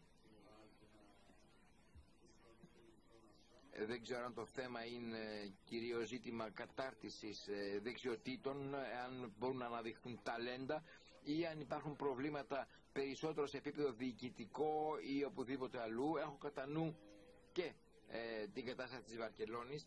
Στη Βραζιλία όταν χάθηκε το Μουντιάλ και όταν η Γερμανία πήρε το πάνω χέρι αμέσως πυροδοτήθηκαν όλοι οι μηχανισμοί της εγρήγορσης. Πρέπει σίγουρα, το είπαμε όλοι, να βελτιωθούμε. Όπου υπάρχει κενό, να το καλύψουμε. Και δεν μιλώ μόνο για την εθνική ε, ομάδα Βραζιλίας, αλλά για όλο τον ποδοσφαιρικό κόσμο στη Βραζιλία. Λοιπόν, αργά αλλά σταθερά βελτιωνόμαστε. Όπου υπάρχουν κενά, τα θεραπεύουμε. Το λέω αυτό βλέποντας και πώς τα πράγματα εξελίσσονται, είτε σε επίπεδο εκπαίδευσης, κατάρτισης και σε επίπεδο κοινωνικής αντιμετώπισης μην ξεχνάμε ότι το είπαμε και προηγουμένως ότι το ποδόσφαιρο έχει και μια εκπαιδευτική, διαπλαστική διάσταση που εξυπηρετεί. Αυτό σίγουρα προσπαθούμε να το εξυπηρετήσουμε και από εκεί βελτιωνόμαστε. Ότι πάντοτε όταν έχεις κρίση, αυτό που κάνεις είναι να ψάχνεις λύσεις. Και η λύση θα ήταν η εξερεύνηση, η δημιουργία νέων ταλέντων, αλλά επίσης, ε, και θα μας πει ο Τζόρντι, και από το διοικητικό κομμάτι θα μας πει τι έκανε η Μπαρτσελώνα. Όταν το 2014 η Βραζιλία έχει χάσει από τη Γερμανία, ε, προσπαθήσαμε λοιπόν πάλι να βελτιώσουμε, να αναπτύξουμε ε, την, ε, το βραζιλιάνικο πρωτάθλημα και όταν λέω το βραζιλιάνικο πρωτάθλημα εννοώ όχι μόνο το βραζιλιάνικο ποδόσφαιρο αλλά και το πρωτάθλημα την, ε, τη Λίγκα, το πρωτάθλημα της ε, Βραζιλίας και βεβαίως μπήκαν και άλλες ε, σημαντικές σταθερές όπως είναι η κατάρτιση, η κοινωνική επίσης ενσωμάτωση για να μπορέσουμε να αυξήσουμε, να ψηλώσουμε το επίπεδο. Από την πλευρά μου θα πω ότι είναι δύσκολο να δίνει κανείς συμβουλές, ιδίως όταν δεν γνωρίζει τη γενική συγκυρία μιας χώρας. Είναι βέβαια γεγονός ότι υπάρχει ευχαίρεια μεγάλη βελτίωση στον χώρο του ελληνικού ποδοσφαίρου. Οι ευθύνες ανάγονται στον κύκλο αρμοδιότητας των κυβερνήσεων. Ε, τα όσα συμβαίνουν ε, σε επίπεδο εθνικής ομάδας ε, ποδοσφαίρου και όσα συμβαίνουν σε επίπεδο ηθινόντων όλων, έχουν, όλων όσων έχουν την ευθύνη των ομίλων τους.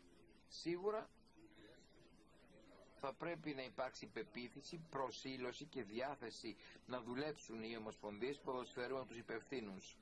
Και πραγματικά αυτοί που είναι υπεύθυνοι να αξίζουν να είναι υπεύθυνοι ε, για το ποδόσφαιρο και εκεί είναι που υπάρχει πρόβλημα. Λέω ε, να αξίζει κανείς να είναι υπεύθυνος γιατί αυτός που έχει τα χρήματα για να αγοράσει ένα όμιλο αξίζει να είναι και ο αρχηγός. Δεν ξέρω γιατί ποδόσφαιρο σημαίνει λαός και το ποδόσφαιρο ανήκει στον ελληνικό λαό.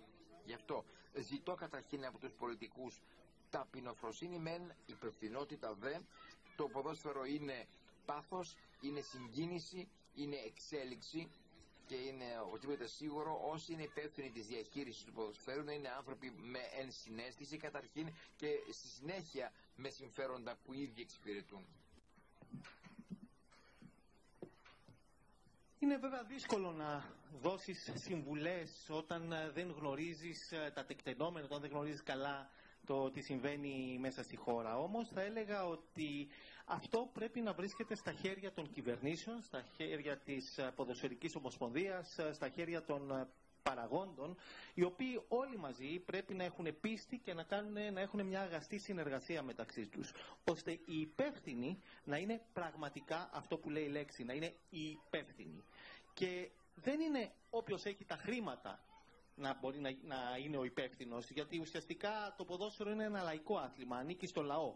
Άρα λοιπόν και οι πολιτικοί πρέπει να δράσουν με τη σειρά τους για αυτό που είναι ποδόσφαιρο και το ποδόσφαιρο είναι πάθος, είναι ανάπτυξη, είναι όλα αυτά τα οποία ε, πρέπει να ε, έχει κανένας υπόψη του και ουσιαστικά η δράση πρέπει να είναι σκεπτόμενη το ποδόσφαιρο για όλο τον κόσμο, για τον λαό, για τους άλλους.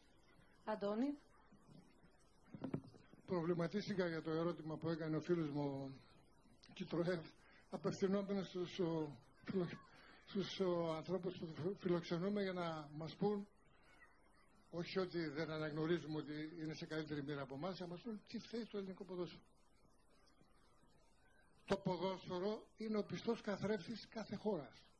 Το ποδόσφαιρο κάθε χώρας αντανακλά τον καθρέφτη της χώρας.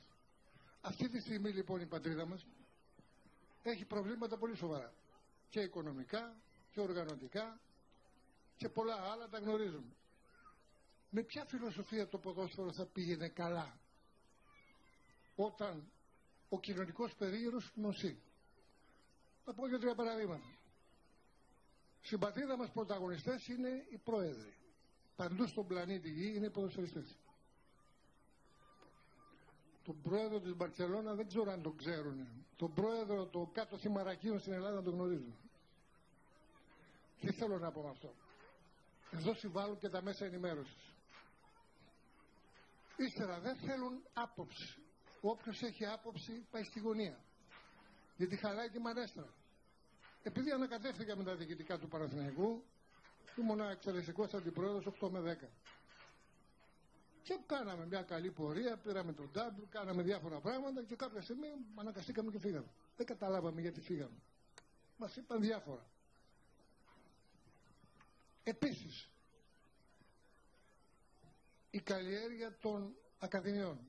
Εγώ στον Παναθηναϊκό, που είμαι μισό αιώνα περίπου, έχω να παρακολουθήσω ποδοσφαιριστές γηγενείς να προωθούνται από τις ακαδημίες από την εποχή του Μπασινά, του Καραγκούνη, του, ε, του Καραγκούνη, του, του Γκούμα και του τερματοφύλακα του, του Κώστα του, πώς το λέγανε, μπας του τερματοφύλακα. Τέσσερα άτομα. Πριν 25 χρόνια. Εδώ και 25 χρόνια ένας δεν προωθήθηκε να κάνει καριέρα, όχι προωθήθηκαν πάρα πολύ, αλλά ήρθαν, είδαν και απήλθαν. Δεν τους βοηθάμε κιόλας. Δεν μιλάω για τα τελευταία χρόνια γιατί δεν θέλω να πω. Γενικά μιλάω για τα 20 χρόνια που λέω ο κ. Κίτρος. Πράγματι έχουμε πρόβλημα. Έχουμε πρόβλημα αξιοπιστίας. Το θέμα ποδόσφαιρο είναι θέμα κράτους. Δεν είναι θέμα ποδοσφαιριστών, ούτε διαιτητών. Είναι θέμα αγωγής, είναι θέμα παιδείας, είναι θέμα ολυμπιακής παιδείας. Δεν μπορεί να μιλάμε ότι δεν πάει καλά το ελληνικό Πώς θα πάει καλά το ελληνικό ποδόσφαιρο, εδώ πάνε ακαδημίες και αγωνίζονται μεταξύ τους ηλικίας 8, 10, 12, 14 χρονών και οι πατεράδες πλακώνονται στην κερκίδα γιατί ένα απέναντι ο διαιτητής δεν το έδωσε σωστά. Αυτό είναι το πρόβλημα. Θέλουμε να κερδίζουμε και στους μικρούς. Λάθος, από λάθος οπτική βλέπουμε το ποδόσφαιρο. Το ποδόσφαιρο είναι παιχνίδι, είναι χαρά, είναι συνεργασία. Γι' αυτό βοηθάει τη νεολαία. Και θέλουμε όλο τον κόσμο να σπρώξει τα παιδιά του στην νεολαία, στον αθλητισμό. Γιατί; Όχι να γίνουν επαγγελματίες. Επαγγελματίες θα γίνουν λίγοι. Ο επαγγελματικός αθλητισμός εκφράζεται, εκφράζεται με το 8% όλου του πληθυσμού του πλανήτη Γη. Όλοι οι άλλοι είναι ερασιτέχνες. Ο αθλητισμός γενικά είναι το μεγαλύτερο ανάχωμα, μεγαλύτερη τρεχοπέδη όλων των δεινών της σύγχρονης κοινωνίας. Ναρκωτικά, τσιγάρο και αλκοόλ. Όποιος αθλείται δεν έχει διάθεση όχι να καπνίσει, όχι να πιει, τίποτα να μην κάνει. Τα έχει, τα έχει παρακάμψει αυτά. Σβήσαν από, το, από τη ζωή του. Γιατί; Επειδή είναι κουρασμένος θα πάει να κοιμηθεί. Θα φάει και θα κοιμηθεί. Αυτά όμως θέλουν οργάνωση. Θέλουν ανθρώπους που γνωρίζουν το αντικείμενο και το αγαπάνε. Εδώ όποιος δηλώνει ότι έχει λεφτά νομίζει ότι τα ξέρει όλα. Αυτό είναι σοβαρό πρόβλημα. Όποιος δηλώνει ότι έχει χρήματα νομίζει μπορεί να διοικήσει μια ποδοσφαιρική ανώνυμη εταιρεία. Είναι λάθος. Και αν δεν ξέρει, όπως συμβαίνει, μπορεί να συμβουλευτεί κάποιου που ξέρουν και πέντε πράγματα και έχουν ασχοληθεί μερικές εβδομάδες. Δηλαδή ο εβδομάδε ο πρώτος η τάξη Έλλην ποδοσφαιριστής, ας το πω έτσι συναισθηματικά επειδή ανήκουμε στην ίδια ομάδα, δεν θα μπορούσε να αλλιεύσει σε όλη την Ελλάδα 20 ταλέντα να βγουν οι τρεις, οι τέσσερις. Έκανε απόσβεση. Μιλάει. Άμα μιλάς, δεν συμμετέχεις. Λέμε πέντε πράγματα, δεν μας ακούν. Αναγκαζόμαστε και φεύγουμε γιατί δεν μπορούμε να κάνουμε και το διακοσμητικό στοιχείο. 32 χρόνια ήμουν πρόεδρος των ποδοσφαιριστών, 19 χρόνια έπαιξα μπάλα, επαγγελματικά, από την Ξάνθη στον Παναθηναϊκό Γουέμπλη και όλα τα άλλα, να μην τα αναφέρω, δεν, δεν είναι ώρα για μιλήσω για μένα. Κι όμως εμάς μας αγνοούν. Δεν μας ρωτάει κανένας. Και στο συμβούλιο που είμαστε καμιά φορά, διαβάζαμε μια απόφαση για την ομάδα την εφημερίδα. Για την ομάδα την εφημερίδα. Δεν γίνεται έτσι. Κράτος, παράγοντες, οργάνωση και μετά όλα τα άλλα. Και να μπουν οι κανόνες αλλά να εφαρμόζονται προς κάθε κατεύθυνση γιατί το ποδόσφαιρο έχει και δικαιοσύνη. Βέβαια είναι το πιο, πιο άδικο δεν κερδίζει πάντα ο καλύτερος, γι' αυτό και είναι ο βασιλιάς στο σπορ το ποδόσφαιρο και η μάνα του αθλητισμού είναι ο στίβος. Έτσι για να τα εντοπίσουμε. Βεβαίως υπάρχουν τα άλλα ομαδικά αθλήματα, δεν υπάρχει καμία αμφιβολία. Το ποδόσφαιρο όμως, αυτό το δημοκρατικότατο άθλημα που όπως είπαμε προηγουμένως χωράνε όλοι εκεί μέσα, δεν έχει βάση ρατσισμού. Δεν το, δεν το δέχω. Εγώ είμαι 32 χρόνια πρόεδρος ποδοσφαιριστών. Συμμετείχα σε μια επιτροπή, πρόεδρος, σαν πρόεδρος της ΔΕΑΒ, στην TRV στο Στρασβούργο, εκπροσωπώντας την πατρίδα μου, στην αρμόδια επιτροπή για το ρατσισμό, την ξενοφοβία και τη βία στα γήπεδα. Και βλέπαμε ο καθένας τι συμβαίνει στη χώρα του και να αντιμετωπίσαν τα προβλήματα. Στο ελληνικό ποδόσφαιρο που ξένοι άρχισαν να έρχονται από το 72 και εντεύθεν, ένας μη κοινοτικός, δύο κοινοτικοί, και μετά με την απόφαση Μπόσμαν, όπως θα ξέρει ο κύριος Αντιπρόεδρος, που όλοι θέλαμε να ελευθερωθούν τα πάντα, να μην υπάρχουν συμβόλαια διαρκείας, γιατί παλαιότερα υπογράφαμε με ένα δελτίο και ήμασταν δέσμοι μέχρι να πεθάνουμε. Μετά γίνανε οκταετίες, δωδεκαετίες, πενταετίες, ήρθε η απόφαση του Μπόσμαν, όπου επειδή είμαστε εργαζόμενοι Ευρωπαίοι πολίτες, έπρεπε να μπορούμε να μετακινούμεθα ελεύθερα. Και άρχισαν να μπαίνουν κάποιοι φραγμοί. Κάποια στιγμή ελευθερώθηκε αυτό το πράγμα. Απόδειξης. Εμείς όταν φτάσαμε στον Πανα... με τον Παναγικό στο Γουέμπλι, με τον Άγιαξ που παίξαμε, ήμασταν όλα Ελληνόπουλα. Δεν υπήρχε ξένος. Τώρα, αν πάει μια ελληνική ομάδα να παίξει στο κύπελο Ευρώπης, η Ισπανική, η Γαλλική, η, η Αγγλική, έχει 7 ή 8 ξένους. Όχι ότι είναι κακό αυτό. Οι ξένοι ποδοσφαιριστές που παίζουν σε άλλες χώρες είναι πολύ καλύτεροι από αυτούς που υπάρχουν. Στην πατρίδα μας τι άλλο περίεργο συμβαίνει. Αυτούς που παίρνουν για ξένους είναι τρεις φορές χειρότεροι από αυτούς που έχουμε. Και βάζουν τους ξένους γιατί γίνεται γύρω. Είναι πολλά πράγματα, αλλά δεν θέλω να τα πω τώρα στο, επειδή είναι παράγοντας και πρέπει να το πω να το, να το διασκεδάσω και λίγο. Εμείς του Παναθηναϊκού είμαστε κατά ανάγκη με τη Ρεάλ, όχι δεν συμπαθούμε την Παρσελώνα, γιατί όταν πήγαμε στο Γουέμπλε, κύριε Αντιπρόεδρε, είχαμε προπονητή το Φέρες Πούσκας. Τον Φέρες Πούσκας τον είχαμε προπονητή όταν φτάσαμε στο Γουέμπλε και κατά ανάγκη δεθήκαμε με τη Ρεάλ. Sorry, αλλά δεν πειράζει. Σας αγαπάμε και εσάς. Αυτά. Αντώνη, για την εικόνα του ελληνικού ποδοσφαίρου το σχόλιο σου Να και σε ρωτήσω βεβαίως κάτι. το ρόλο των, ε, των μέσων, γιατί το έθιξε Φαντάζεσαι ο να Αντώνης κάναμε, Αντωνιάδης. φαντάζεσαι να κάναμε μια συζήτηση για τα προβλήματα της τοπικής αυτοδιοίκησης και να συζητούσαν για αυτά, τι να σου πω, ξέρω εγώ, α- αυτοί που δουλεύουν ας πούμε σε κάποια γραφεία, κάτι δημοσιογράφοι, αλλά να μην είχαμε κανένα δήμαρχο ας πούμε, να μας πει κάτι. Το λέω γιατί, γιατί οι δικές μας συζητήσεις είναι δηλαδή πολύ ωραίες, μπορείς να συζητάμε μέχρι αύριο το πρωί. Αλλά τι είναι το ελληνικό ποδόσφαιρο, αν δεν το διοικήσεις το ελληνικό ποδόσφαιρο και ποιο είναι το πρόβλημά του, αν δεν το έχεις, αν δεν έχεις περάσει από εκεί, όπως είπε ο Αντώνης Αντωνιάδης, έμεινε δύο χρόνια, πιστεύω ήταν σαν έχει τελειώσει πανεπιστήμιο. Λοιπόν, δεν νομίζω ότι μπορείς να. Πέντε πανεπιστήμια. Δεν νομίζω ότι μπορεί εύκολα να έχεις γνώμη. Δηλαδή, στο ελληνικό ποδόσφαιρο υπάρχει πάρα, πάρα πολύ κριτική από ανθρώπους οι οποίοι έχουν τεράστια άγνοια του τι είναι ας πούμε η δίκηση μιας ομάδας, το πώς μπορείς να στήσεις μια ομάδα, το τι μπορεί να κάνεις. Υπάρχει πάρα πολύ κριτική. Δηλαδή, τα 20 τελευταία χρόνια είναι λέει άθλια. Βεβαίως. Η Εθνική Ελλάδα που το 2004 το Πανευρωπαϊκό. Το 2008 ξαναπήγε στο Πανευρωπαϊκό. Το 2014, τέσσερα χρόνια πριν, φτάσαμε ένα πέναλτι από το να πούμε στι 8 καλύτερες ε, χω, ε, χώρες του κόσμου στη Βραζιλία. Ή- Ήταν όμω άθλια τα τελευταία 20 χρόνια. Έχουμε δει τους καλύτερους ξένους ποδοσφαιριστές που έχουν περάσει από την Ελλάδα τα τελευταία 20 χρόνια. Ήταν όμως άθλια τα προηγούμενα 20 χρόνια. Γιατί; Γιατί θέλουμε να είναι άθλια. Δεν, δεν μας απασχολεί καν τι έχει γίνει στην πραγματικότητα.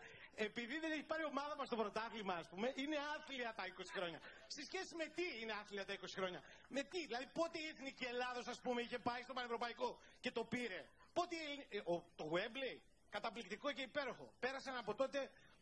Πόσα, πόσα χρόνια, 40 χρόνια. Δεν έχουμε ξαναπλησιάσει. Μια φορά ξαναπλησιάσει ο Παναγιώτο το 1996 στους τέσσερις. Στα 20 τελευταία χρόνια αυτά τα καταραμένα έχει γίνει και αυτό. Περιμένει Και να αυτό δω. έχει γίνει έτσι. Λοιπόν, αλλά μας αρέσει να είναι ένα καταραμένο πράγμα το οποίο δεν έχει καμία αξία. Ναι, Έτσι, λοιπόν, είναι ρε παιδιά, καταραμένο. είμαι- είμαι αυτό. Είναι Εντάξει. καταραμένο Φτάνει. γιατί στο λεξιλόγιό του υπάρχει ο όρος παράγκα, ο οποίος αναφέρεται σε, ένα, σε Ναι, μια και- οργάνωση ναι, Σε ποια μυστική. μυστική οργάνωση έχει πάει κανένα φυλακή. Έχει, έχει μπει κανένας μέσα, έχουν κάνει κάτι. Δηλαδή η Χρυσά Κουρμπίλα είναι παράγκα. Ναι, η Χρυσά Δεν το Κουρμπίλα, είπα ναι, αυτό. παράγκα, εδώ είναι. Α, Δεν- υπάρχει δεν θα όμως, το πείτε. υπήρχε παράγκα, υπάρχει δεν ξέρω- εγκληματική οργάνωση, Μα δεν- υπάρχει μια ομάδα Κοιτάξτε που να δείτε. μονοπόλησε το πρωτάθλημα. Αυτό είναι το πρόβλημα. Α, το πρόβλημα είναι ότι υπάρχει μια ομάδα που μονοπόλησε το Πώς το πρωτάθλημα. μονοπόλησε; Το Με προ- τη διατησία με, με τα λεφτά και με της, τη με τους λαμογιά. παίκτες της και με όλα αυτά. Και προηγουμένως υπήρχε μια άλλη ελληνική ομάδα που μονοπόλησε το πρωτάθλημα. Αλλά μας αρέσει πάρα Εντάξει, πολύ. η Παράγκα όμως Να υπήρχε πριν το τσακωνόμαστε- 96. Να τσακωνόμαστε μεταξύ μας. Και Εγώ δεν δεν ξέρω, βγάζουμε εγώ τώρα, δεν ξέρω αν εντάξει. υπήρχε ή δεν υπήρχε παράγκα. δεν ξέρεις. Εγώ ξέρω ότι η Εθνική Α, δεν Ελλάδος αυτού του άθλιου ποδοσφαίρου. Το 2004 κορμός ο Παναθηναϊκός. Τι θα πει κορμό, γιατί είπαμε το Παναθηναϊκός έφυγε από την Ελλάδα σε άλλη χώρα, εδώ ήταν. Εδώ, από ποδόσφαιρο εδώ πήγε ο Παναθηναϊκός. Ο Παναθηναϊκός είναι μέρος του ελληνικού ποδοσφαίρου. Για Εκτός αν άλλαξε, έφυγε. πες μου, πιάνω βγάλω. Εντάξει. Κατευθείαν, Εν πάση κατευθείαν, περιπτώσει, κατευθείαν έχετε φάει κόκκινη. μπορούμε πάντως να συμφωνήσουμε κάτι. Από τη, Ότι από τη αυτή τη Χρήσα. στιγμή, αυτή τη Ορίστε. στιγμή, Μας γεμίσατε κόκκινες κάρτες. αυτή τη στιγμή όντως Να πιάσαμε πάτο. καταλάβουμε. Αυτή τη στιγμή όντως πιάσαμε πάτο. Και όχι γιατί φταίει η παράγκα ή το χει παράγκα. Φταίει- Αυτή τη στιγμή έχουμε ένα ποδόσφαιρο στο οποίο. Λες εσύ, α, εγώ μπο- μπορώ να πω τι θέλω να πω. Έχουμε ένα ποδόσφαιρο το οποίο έχουμε 7 ομάδες, έτσι, οι οποίες δεν μπορούν να βρουν χρήματα από ένα τηλεοπτικό κανάλι να δείξει τα παιχνίδια τους. Αυτό είναι σήμερα το, το ελληνικό ποδόσφαιρο. Και προφανώς πιάσαμε πάτο. Διότι αν έχουμε ένα ποδόσφαιρο στο οποίο κανένας δεν θέλει να δείχνει τα παιχνίδια του ποδοσφαίρου, ε, είναι, μεγα- δεν έχουμε ένα ποδόσφαιρο. Απλό είναι. Δηλαδή σε μια κα, ε, παγκοσμιοποιημένη ας πούμε, κατάσταση όπου ο κόσμος τρέχει μπροστά, όπου για τα τηλεοπτικά δικαιώματα σε οποιοδήποτε πρωτάθλημα δίνονται εκατομμύρια, ας πούμε, εμείς εδώ πέρα έχουμε ομάδες που δεν μπορούν να βρουν κάποιον να μεταδώσει τα παιχνίδια τους. Όντως, όντως. Αυτό είναι δραματικό. Και ελπίζω σε μια επόμενη τέτοια συζήτηση να είναι εδώ πέρα οι άνθρωποι που το διοικούν και που έχουν ευθύνη, γιατί δεν το έχω ούτε εγώ, ούτε ο Αντωνιάδης, ούτε προφανώς οι καλεσμένοι μας, να μας εξηγήσουν γιατί φτάσαμε σε εδώ. Δεν ξέφυγα, Αντώνη μου. Είπα ότι τα 20 τελευταία χρόνια αυτά τα καταραμένα, κάποια παιδιά πρέπει να πάνε στο παϊκό, να το Εγώ μηδενίσουμε. είπα ότι αποκλειστική ευθύνη είναι του εκάστοτε κράτους. Η λειτουργία Μπορεί, του ποδοσφαίρου. μπορεί. Θέτει κανόνες και τους εφαρμόζεις. Αυτό δεν το κάνει. Εγώ, Αντώνη μου, δεν απ' την είπα άλλη, ούτε για όσες παράγκα, φορές ούτε έχει για μπλέξει τίποτα. το ελληνικό κράτος με το ποδόσφαιρο, θυμάμαι μόνο καταστροφές. Όχι για τους κανόνες να ελέγξει. Δεν Μόνο είπαμε να- καταστροφές θυμάμαι. Α, όχι. Η δημοσιογράφηση Επίσης, ποια παράγκα είναι; Ε; Η δημοσιογράφηση ποια παράγκα είναι; Έχουμε και εμείς δικές μας παράγκες. Προφανώς όλοι έχουμε, δεν, δεν μπαίνει θέμα. Εντάξει, άλλωστε η Ελλάδα είναι μια ατέλειωτη παράγκα. Ήδη από το 1974 ήταν το τραγούδι όχι τώρα. Λοιπόν, αλλά θέλω να πω ότι ε, υπάρχει και πάρα πολύ αυτομαστίγωμα, πάρα πολύ γκρίνια, πάρα πολύ στεναχώρια, πάρα πολύ δηλητήριο, πάρα πολύ όλα. Εντάξει. Βι- Βία υπάρχει, περισσότερη. Όχι. Υπα- Βία υπάρχει γενικά; Βία υπάρχει, αλλά δεν υπάρχει περισσότερη. Δηλαδή, αν, αν θυμηθούμε τι γινόταν το 1980, ας πούμε, στα γήπεδα, έτσι, όταν οι κύριοι παίζανε και σας τα πούνε οι ίδιοι, θα τρομάξει ο κόσμος. Ποια βία τώρα; Δηλαδή, εδώ πια διακόπτονται παιχνίδια και, και σωστά διακόπτονται, γιατί πέφτουν στο γήπεδο χαρτάκια. Όταν κάποτε, ας πούμε, πέφτανε ξηράφια με, πώς το λένε, με ε, μπουκάλια και, με- και μέσα σε πορτοκάλια, ας πούμε. Ή όταν ε, έμπαινε ο άλλος να παίξει τηλεοφόρο και τους πάγανε το χέρι μες σιδερόβεργα. Ακόμα και σε αυτό καλύτερα είμαστε. Αλλά μας αρέσει, το ξαναλέω, να είμαστε γκρινιάριδες, να είμαστε στεναχωρημένοι, να είμαστε μουτζούφλιδε. Ο αθλητισμός- Να, έτσι, να μην θέλουμε να βλέπουμε τίποτα καλός Ο- και ε, είναι και τιμωρία μας αυτό. Ο αθλητισμός, το ποδόσφαιρο δεν παράγει βία. Η βία αποκλειστικά είναι κοινωνικό φαινόμενο. Γι' αυτό είπα ότι το ποδόσφαιρο είναι ο καθρέφτης κοινωνίας. Κάθε μέρα δεν έχουμε πορείες, καταλήψεις δεν έχουμε, δεν είναι βία αυτό. Στην κυκλοφορία δεν είναι βία. Βρίσκουν πρόσφορο έδαφος μερικοί, τώρα δεν τελευταία πάνε και με κουκούλες στα γήπεδα, προκειμένου να κρύψουν τι άραγε. και Εντάξει, δημιουργούν- Αντώνη, δίνουν και ραντεβού και και πλακώνουν. δημιουργούν τα προβλήματα. Και δημιουργούν τα προβλήματα. Άρα ο αθλητισμός δεν παράγει βία. Ούτε ξυλώνει ταμπέλες, ούτε σπάει, ούτε επιτίθεται ο κανονικός φύλαθλος στην αστυνομία. Πάει, είναι, πάει, υπάρχει μια μικρή μειοψηφία γηπαιδικής αλητεία. Την οποία την ανέχονται. Ποιος, πρώτος το κράτος. Με συγχωρείτε. Έριξαν προχθές στο αγώνα με τον Παναγικό Σπάο κάποιος στην ομάδα μου. Μάθαμε ποιος είναι αυτός. Συνελήφθη, τιμωρήθηκε. Όχι. Έριξε στον Πάο, χάσαν το πρωτάθλημα. Συνελήφθη, τιμωρήθηκε. Πού είναι, πού Ναι. Και του Παναθηναϊκού και του Πάου συνελήφθησαν. Αλλά δεν, Κανένας δεν πήγε αλλά- μέσα. Και οι δύο συνελήφθησαν. Κανένας δεν πήγε μέσα. Εντάξει, α, ε. τιμωρούν, α, τους πιάνουμε και τους αφήνουμε. Όχι, εντάξει. το κράτος δεν φταίει τότε. Τι είναι νόμος αυτός; Τι έκαναμε, να τους πίσω απόσταση. Πάνε δηλαδή, σκοτώνουν, βαράνε και λένε Α, είναι δικοί μας και δεν τους πιάνουμε. Τι είναι αυτά τα πράγματα, πού ζούμε; Έτσι είναι. Πάντως νομίζω... Τέτοια, τέτοια τιμωρησία. Θέλω και δεν ο υπάρχει. κόσμος να, να τον Ας πει ο ακούσουμε, να κόσμος ακούσουμε ό,τι και θέλει. τον κόσμο πάνω σε αυτό το οποίο συζητάμε και βεβαίως. Όλοι είναι προσκεκλημένοι και είναι και αυτό κομμάτι της συζήτησης. Οπότε, ε, εντάξει, εσείς μπορεί να μην ακούσατε, κάποιος άλλος μπορεί να άκουσε. Ο καθένας επίσης όπως ελεύθερα τοποθετείται, ελεύθερα κρίνει. Οποιοςδήποτε λοιπόν θέλει να τοποθετηθεί, παρακαλώ για να του φέρουμε και, και μικρόφωνο. Ένας κύριος εκεί πάνω, αν μπορούμε παρακαλώ. πολύ, πολύ γρήγορα μια παρεμβολή πολύ μικρή στον φίλο μου τον Αντώνη.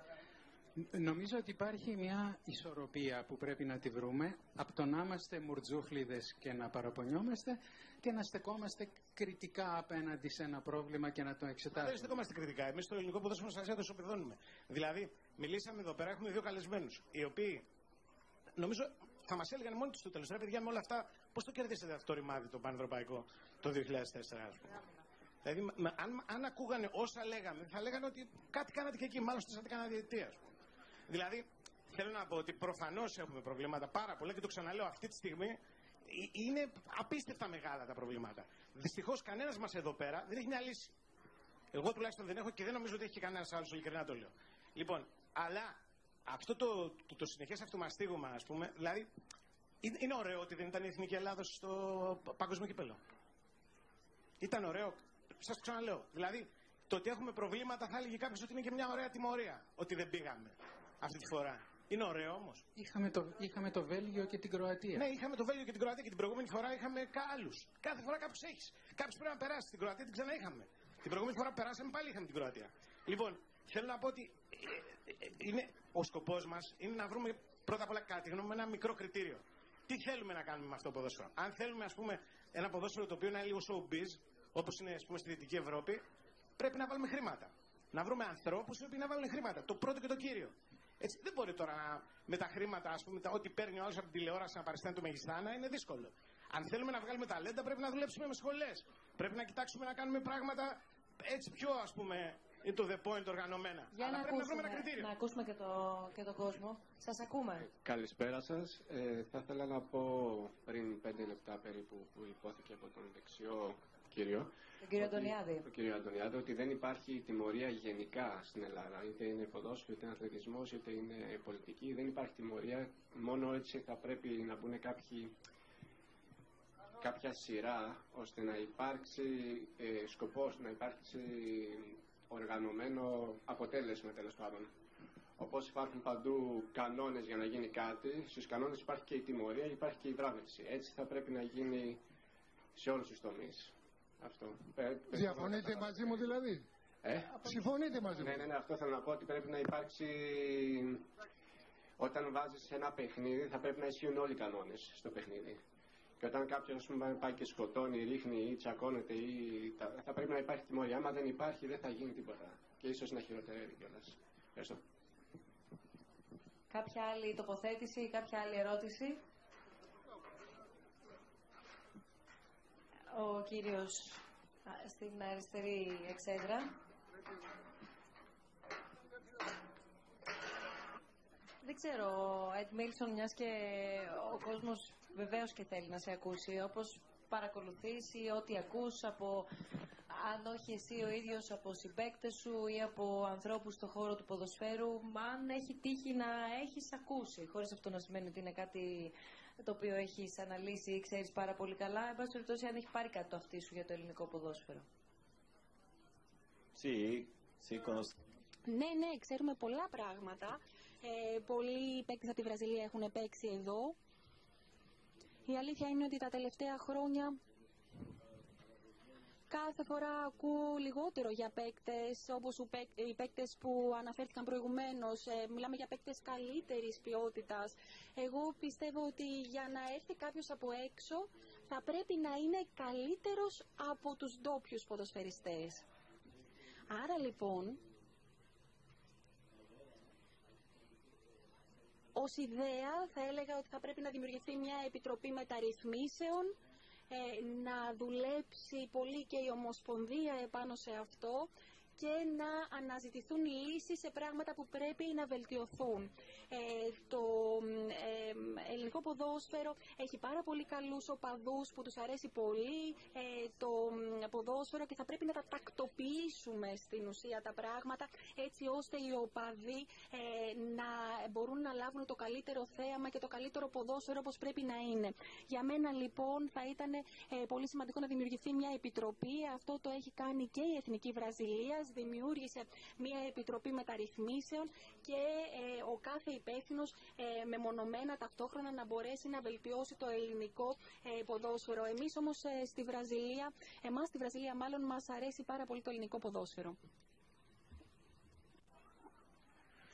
Ξέρουμε ότι πολλοί παίκτες από τη Βραζιλία έχουν παίξει στο ελληνικό πρωτάθλημα. Ε, βεβαίως τα τελευταία χρόνια βλέπουμε λιγότερο σχετικά, διότι για να μπορέσει να παίξει κάποιος πρέπει να αυτός που θα έλθει να είναι καλύτερος από το υλικό που ήδη υπάρχει εδώ.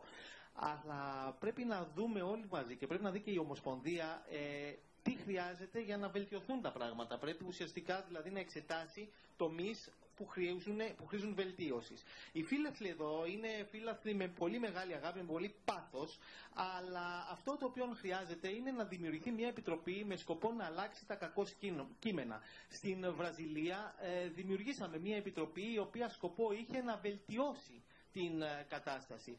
Άρα λοιπόν θεωρώ ότι και εδώ θα πρέπει σαν ε, ε, ένα έναυσμα να δημιουργηθεί μια επιτροπή η οποία ε, να μπορέσει να βελτιώσει τα κακό κείμενα του ελληνικού ποδοσφαίρου. Θα το ρωτήσετε παρακαλώ ποια, από ποια μέλη απαρτίζεται αυτή η επιτροπή. Bueno. Ε, τα μέλη ε, ήταν ε, ποδοσφαιριστές, παλέμαχοι, οτόρες, από το Μουντιάλ του 70, ο Ρικάρντο Ρώσα, ο οποίος ήταν από το 1994, είχε πάρει το πρωτάθλημα και εγώ. Άρα λοιπόν ε, υπήρχε ταυτόχρονα ε, προέδρους από μια ομάδα του Ρίο, ε, δικηγόρους, με στόχο να αλλάξει ας πούμε το καταστατικό ε, ιδέες όπως πώς μπορούμε να κάνουμε πιο διεθνές το ποδόσφαιρό μας, να βελτιώσουμε τις ακαδημίες. Άρα λοιπόν είχαμε 17 μέλη και το ε, καθένα από αυτά ανήκε σε διαφορετικό τομέα και δημιουργούσαμε ομάδες εργασίας έτσι ώστε να κάνουμε συζητήσεις και να κάνουμε και βελτιώσεις. Όπως ήταν ο Κάρλος Αλμπέρτο τον θυμόσαστε το 1970, ο Ρώσα, ο οποίος ήταν πρωταθλητής το 1994 και ε, ο ίδιος ο Εντ Μίλσον. Και παράλληλα πλαισιωνόταν η επιτροπή αυτή από προέδρους όπως ήταν ο πρόεδρος της Ρίο, όπως ήταν ο πρόεδρος της Μποταφόγκο. Επίσης ε, υπήρχαν δικηγόροι, νομομαθείς, ε, νομικοί, οι οποίοι ασχολήθηκαν με τις αλλαγές που θα μπορούσαν να γίνουν, διεθνοποίηση του ποδοσφαίρου και βεβαίως στόχους για τη βελτίωση των φυτορίων. Τελικά ήταν στο σύνολο 17 μέλη που απάρτησαν τη συγκεκριμένη επιτροπή. Pero una, ε, ένα ακόμα θέμα θέλω να αναφέρω. Όταν γίνεται μια αλλαγή, μια μεταρρύθμιση, κάποιος πρέπει να χάσει. Κάποιος ε,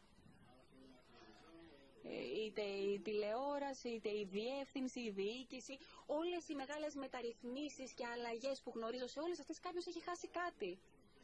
Θα πρέπει λοιπόν οι πολιτικοί ή αυτοί που βρίσκονται πολύ καιρό στη διοίκηση ε, θα πρέπει ε, να συμμετέχουν σε όλη αυτή τη διαδικασία. το ποδόσφαιρο είναι πολύ πιο σημαντικό από εμένα και αυτό πρέπει να έχω στο μυαλό μου. Καταλαβαίνετε, ε, ε, κάποιο θα χάσει. Είτε αυτό είναι τηλεόραση, είτε κάποιοι παράγοντε. Κάποιοι θα πρέπει να χάσουν.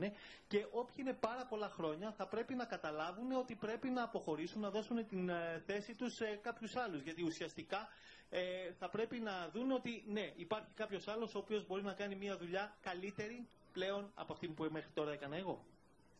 Για να ακούσουμε και, και ενώ σιγά σιγά φτάνουμε και στην ολοκλήρωση της απόψινής βραδιάς, έχουμε ούτως ή άλλως Καλησπέρα. Καλησπέρα. Ε, εγώ θα συμφωνήσω και με τον κύριο Αντωνιάδη και με τον κύριο Καρπετόπουλο. Ε, απλά εδώ στην Ελλάδα, εγώ νομίζω ότι δεν εκμεταλλευόμαστε τα γεγονότα. Κάναμε Ολυμπιακούς αγώνες, τα στάδια ερημώσανε. Πήραμε το 2004 το Πανευρωπαϊκό, δεν κάναμε τίποτα. Ακαδημίες δεν έχουν γίνει. Τίποτα. Εγώ είμαι φίλαβρος του Παναγναϊκού και όπως είπε ο κύριος Αντωνιάδης, ε, η τελευταία φουρνιά του Παναθηναϊκού ήταν ο Άγγελος Βασινάς, ο Κώστας Καραγκούνης, τους ανέφερε. Ε, εγώ πιστεύω ότι δεν εκμεταλλευόμαστε τα γεγονότα. Τα αφήνουμε στα ντουλάπια της ιστορίας. Αυτό, τίποτα άλλο.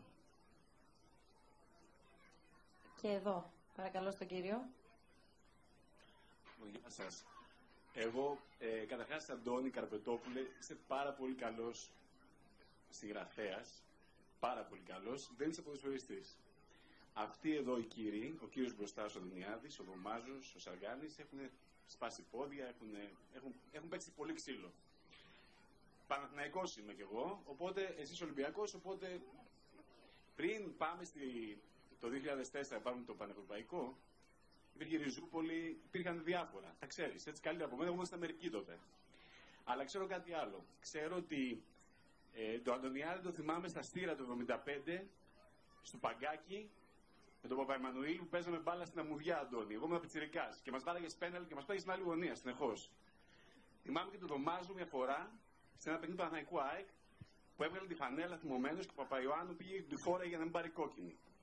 Έχουν περάσει πολλά χρόνια από τότε. Έχει αλλάξει τελείως και η κοινωνία και το ποδόσφαιρο. Αλλά μην κλείνουμε τα μάτια. Παναθηναϊκοί είμαστε, μας πειράζει που 20 χρόνια είμαστε στη δίαιτα, όπως και ο Ολυμπιακός για 10 χρόνια το 87. Αλλά να είμαστε λίγο αντικειμενικοί, να δούμε τη σαπίλα που υπάρχει και παρεμπιπτώσει γιατί υπόθηκε η λέξη παράγκα, στι αποκρούσεις που δείξατε με τον Banks, εγώ θυμάμαι μία που τότε δεν υπήρχε τηλεόραση να δείξει τις γκολάρες του Αντωνιάδη, τον γκολ που είπε με την Everton. Αυτό το γκολ το είχα δει εγώ στην τηλεόραση. Και είχα δει και τον επαναληπτικό στο λεωφόρο με τον Δοκάρι, με τον Κωνσταντίνου, με, με τον Βελιγράδι που οι Ολυμπιακοί λένε για Wembley, το Δοκάρι του Κάρατζιτ, τέλος πάντων. Θυμάμαι λοιπόν τη φάση που κερδάει το Εγάλεο στη λεωφόρο πέναλτι, το στείνει ο Μητρόπουλος, έτσι η παράγκα μου τον έφερε. Το βαράει, πέφτει ο Κονομόπουλος στη γωνία και γυρνάει μπάλα και του καβάρει καρφωτή κεφαλιά και πετάγεται από την άλλη μεριά και το βγάζει από το γάμα έξω. Αυτό ήθελα να πω. Αλλά θέλω να αφήσω με τον Παπαϊωάννη και τον Δωμάζο. Αυτό εμείς ζήσαμε σαν παιδιά και αυτό χάθηκε. Τώρα γιατί χάθηκε θα τα βρείτε εσείς, εσύ Αντώνη Καρπετόπουλε που είσαι και γάτα θα τα βρεις. Και ο κύριος Καλησπέρα σας. Ε, εγώ είμαι λίγο μικρότερης ηλικίας, αλλά έχω έρθει με το γιο μου, γιατί ο γιος μου είναι 11 χρονών. Ε, ήθελα να γνωρίσει είδωλα δικά μου, είδωλα του πατέρα μου, ε, είδωλα που τα πρόλαβε και εκείνος έτσι μέσα από βιντεάκια από το YouTube και τα λοιπά και επειδή παίζει μπάλα ήθελα να του δείξω πόσο μεγάλη είναι η χαρά του ποδοσφαίρου ξεκινώντας από εκεί σαν βάση. Η συζήτηση έφυγε λιγάκι και έφυγε γιατί πάντα εδώ στην Ελλάδα κάτι γίνεται και όλο φεύγει λιγάκι και φεύγει και λίγο παραπάνω και λίγο ακόμα περισσότερο. Το θέμα όμως είναι τι, ότι χάσαμε αυτό που λέγαμε στην αρχή, τη χαρά του παιχνιδιού. Πολλές φορές εγώ σαν Ολυμπιακός πήγα στο γήπεδο μαζί με το παιδί μου και έφυγα γιατί πονάγανε τα μάτια μου. Δεν ήταν θέμα αυτό που έβλεπα. Και πάρα πολλές φορές ευχαριστήθηκα το παιδί μου 6 και 7 χρονών να παίζει μπάλα με οποιαδήποτε αντίπαλη ομάδα στην ομάδα που παίζει και στο τέλος να φεύγουν τα παιδιά αγκαλιασμένα. Και οι γονείς τσακωμένοι, βεβαίως, γιατί είμαστε Ελλάδα. Έτσι, οι γονείς πάντα τσακωμένοι. Και τσακωμένοι σε ακραίο βαθμό. Από εκεί και πέρα όμως, ε, πολύ, πολύ ορθώς όλοι λένε για τους παράγοντες, μιλάνε, μιλάνε, μιλάνε, μιλάνε. Το θέμα είναι τι, αφήσαμε ποτέ στην άκρη ό,τι και να υπάρχει απ' έξω και να προσπαθήσουμε να δούμε μπάλα. Μπαλίτσα είδαμε. Και με αυτό το ερώτημα σας ευχαριστώ πολύ που με ακούσατε. Σας ευχαριστούμε πολύ, ναι, Ανδρέα. Απλώς να, να, να κλείσουμε με ένα, με ένα πιο χαρούμενο. Γιατί η, ότι έχουμε μαζί μας τον Έντμιλσον και πάλι όχι ως ποδοσφαιριστή, ως άνθρωπο και να πάρουμε ως παράδειγμα αυτά τα οποία έχει κάνει. Επίσης να ευχαριστήσω και πάλι ε, το Ίδρυμα της Μπαρσελώνα ε, για όλη τη δουλειά την οποία κάνει και τη συνεργασία την οποία έχουμε. Ε, και το ποδόσφαιρο δεν, δεν πεθαίνει. Εμείς θα πεθάνουμε, το ποδόσφαιρο δεν πεθαίνει. Το θέμα είναι τι μπορούμε να κάνουμε όλοι μας, ο καθένας με τον τρόπο του και τον ρόλο τον οποίο έχει, ώστε να γίνει το ποδόσφαιρο καλύτερο. Και αυτό είναι ένα μέρος που έλεγε ο Αντώνη για μια καλύτερη κοινωνία. Διότι το ποδόσφαιρο είναι πράγματι καθρέφτης μιας κοινωνίας. Και δεν είναι μόνο τα τελευταία 10 χρόνια, τα τελευταία 30-40 χρόνια που η κοινωνία έχει εδώ πέρα πρόβλημα. Έχουμε χάσει πολλές αξίες. Και αυτό φαίνεται πλέον στο ποδόσφαιρο. Αυτό που έλεγε ε, Σπύρο, ο Μίμης και ο Μίμης, αυτό το οποίο κάνανε, δεν θα το βλέπεις ποτέ σήμερα. Ε, λοιπόν, με ένα πιο έτσι χαρούμενο και αισιόδοξο μήνυμα, και να ρωτήσουμε νομίζω όλους ποιος θα κερδίσει την, την Κυριακή. Μου έκλειψε το ερώτημα; Ποιος θα... Γιατί να απαντάς εσύ πρώτος; Λοιπόν, ε, η γνώμη μου είναι ότι θα νικήσει η, η Κροατία διότι είναι ο κύκλος της και ο, ο Μόντριτς μου θυμίζει λιγάκι τον, τον, τον Ινιέστα το 2010 όταν κέρδισε η Ισπανία. Ένας παίκτης μπορεί μόνος του, όχι. Αλλά όπως και ο Νιέστα τότε, έτσι και ο Μόντριτς τώρα, αντιπροσωπεύει τη φοβερή ψυχή που έχει η Κροατία. Είναι κουρασμένοι, ελπίζω η, η επιστήμη να τους βοηθήσει. Οι Γάλλοι μπορεί να είναι η καλύτερη ομάδα, αλλά είναι ακόμα πιτσιδικιά. Παραξηγήσιμο. Χρήσα. Ε, με κάλυψε ο Ανδρέας. Ε, βέβαια στις προβλέψεις δεν είμαι καθόλου καλή. Ωστόσο πιστεύω και εγώ ότι η Κροατία θα το σηκώσει. Εντμίλσον τελευταίος. Bueno. Εγώ που σε ρώτησα μόλις γνωριστήκαμε, τελευταίος θέλω να μου απαντήσεις για την πρόβλεψή σου και, και τι βλέπεις για τον τελικό. Α, βάλε, βάλε. Τζόρτι. Εγώ θα είμαι πολιτικά ορθός. Ε, έχουμε παίκτες και στις δύο ομάδες ε, από, το, από την Παρσελώνα. Ε, δεν θα εκφράσω την άποψή μου, ελπίζω να κερδίσει το ποδόσφαιρο. Έχουμε παίκτες και από τις δύο εθνικές, άρα θα πω να νικήσει το ποδόσφαιρο. Αντώνη, τι βλέπεις και τι θέλεις; Εγώ θέλω να το πάρει η Γαλλία και θα το πάρει η Γαλλία. Αλέξανδρο. Γιατί είναι η Ευρώπη σε μια μικρογραφία, γιατί είναι ο νέος κόσμος, αυτός που δεν πρέπει να φοβόμαστε. Και θέλω απλώς, επειδή το ξέχασα να πω κάτι για τον Εντμίλσον και για τους Βραζιλιάνους. Στην Ελλάδα έχουμε την εντύπωση ότι η Βραζιλία είναι μια χώρα που όλοι χορεύουν, διασκεδάζουν και παίζουν και έτσι μπάλα. Εγώ τέσσερα χρόνια πριν, αν θυμάμαι κάτι από τη Βραζιλία, είναι αυτή η φοβερή τους σχέση με το ποδόσφαιρο ως εκπαιδευτική διαδικασία. Ο τρόπος που δένουν το ποδόσφαιρο με τα παιδιά. Όταν είχαν χάσει από τη Γερμανία, περίμενα να δω τι θα λέγανε εκείνο το βράδυ. Θα επιτεθ... Περίμενα θα επιτεθούν στον προπονητή, θα κάνουν ένα μάτι εδώ, τσακωνόμαστε, θα λένε ας πούμε, ότι έπρεπε να παίξει ο ένας, έπρεπε να παίξει ο άλλος. Βγήκε ο Ρονάλντο, ο κανονικός αυτός που λέγανε φαινόμενο, και ζήτησε συγγνώμη από τους γονείς των παιδιών που είδαν αυτό το πράγμα, λέγοντας ότι εκείνο το βράδυ τραυματίστηκε μια ολόκληρη γενιά παιδιών. Ήταν ένα από τα πιο συγκλονιστικά πράγματα που έχω δει στην τηλεόραση και ένα πράγμα που θα ήθελα, αν ήταν δυνατόν, μαγικά να το μάθουμε κι εμείς. Δηλαδή να μάθουμε ότι το ποδόσφαιρο είναι ένα άθλημα, ένα καταπληκτικό παιχνίδι και συγχρόνως μια φοβερή εκπαιδευτική διαδικασία. Αν το καταφέρναμε αυτό το πράγμα, θα είχαμε λύσει τα μισά προβλήματα του ελληνικού ποδοσφαίρου. Αυτά. Και αλέλα Φράνση. Ε, και εγώ, ε, εάν σταθούμε κριτικά και σοβαρά απέναντι στα προβλήματα, μπορούμε να δώσουμε λύσεις. Όσο αφορά το, τα, την πρόβλεψη για την Κυριακή, θα συμφωνήσω για πρώτη φορά απόψε με τον Αντώνη Καρπετόπουλο, θα πω και εγώ Γαλλία. Αντώνη. Έχω και εγώ την αίσθηση ότι η Γαλλία στο τέλος θα το πάρει το, τον τίτλο γιατί έχει μεγαλύτερη συνοχή σε όλες τις γραμμές. Για πρώτη φορά έχω δει τέτοια επίθεση, τέτοιους αμυντικούς χαφ και τέτοια αμυντική λειτουργία. Δεν τρώει εύκολα γκολ. Φρονώ ότι τελικά θα το πάρει. Δεν μου είναι το πάρει, ποιος θα το πάρει. Λέω ότι θα το πάρει ποδοσφαιρικά η Γαλλία. Δεν λέω σαν το Ραντόνι να το πάρει, θα το πάρει κιόλας. Αλλά νομίζω θα το πάρει. Και επειδή είναι πολλοί γονείς, να κάνουμε ένα ρόλο για τους γονείς. Επειδή στέλνουν τα παιδιά στις ακαδημίες. Προσέχετε, μην πιέζετε τα παιδιά ντε και καλά να γίνουν εντύλσον δωμάζος Παπαϊάνου.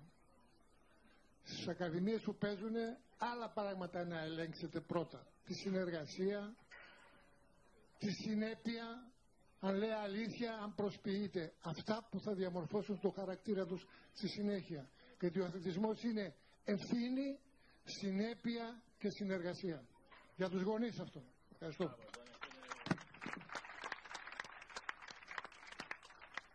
Λοιπόν, είστε ένας, δύο, τρεις Γαλλία, Barcelona Foundation καταλόγουμε.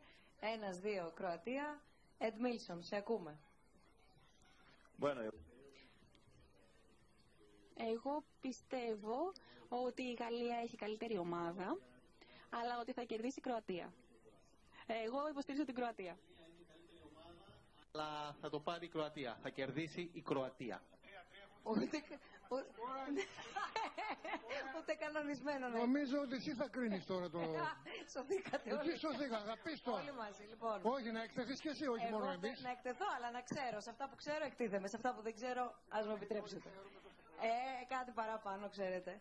Λοιπόν, εγώ θέλω να σας ευχαριστήσω πάρα πολύ όλους για το, για το διάλογο που, που είχαμε. Ναι, ναι, Τζόρντι. Sì, eh,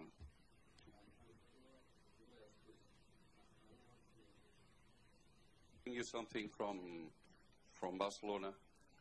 Αντρέα, έχω κάτι από τη Βαρκελόνη. Αυτή είναι η φανέλα μας βέβαια. Θέλω να σε ευχαριστήσω, να ευχαριστήσω το Ίδρυμα γιατί αισθανόμαστε ότι είμαστε στο σπίτι μας. Μάθαμε από εσάς, από τους ανθρώπους σας, από την Ελλάδα. Έχουμε να βελτιωθεί το ποδόσφαιρο στην Ελλάδα. Θα γίνει. Έχετε τη βάση, έχετε τα παιδιά και έχετε και το ταλέντο. Σε ευχαριστώ πολύ.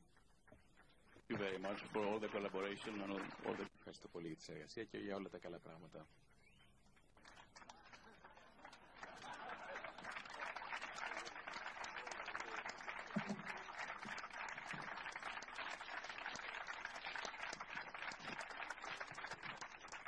Thank you.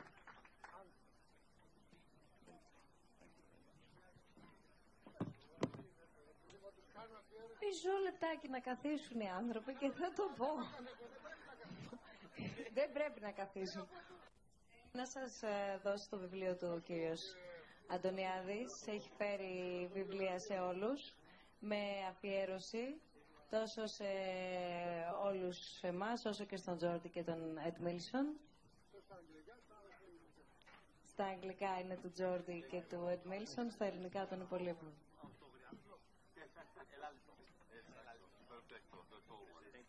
Thank you very Gracias. Gracias,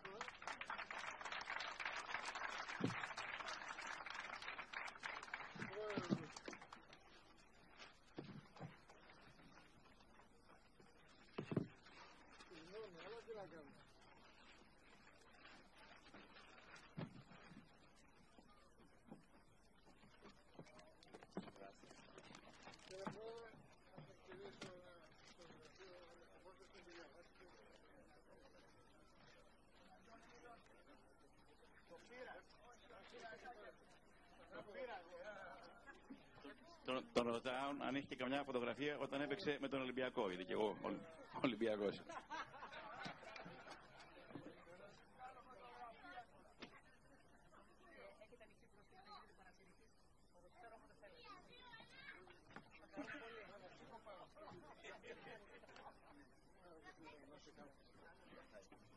Ευχαριστούμε πολύ.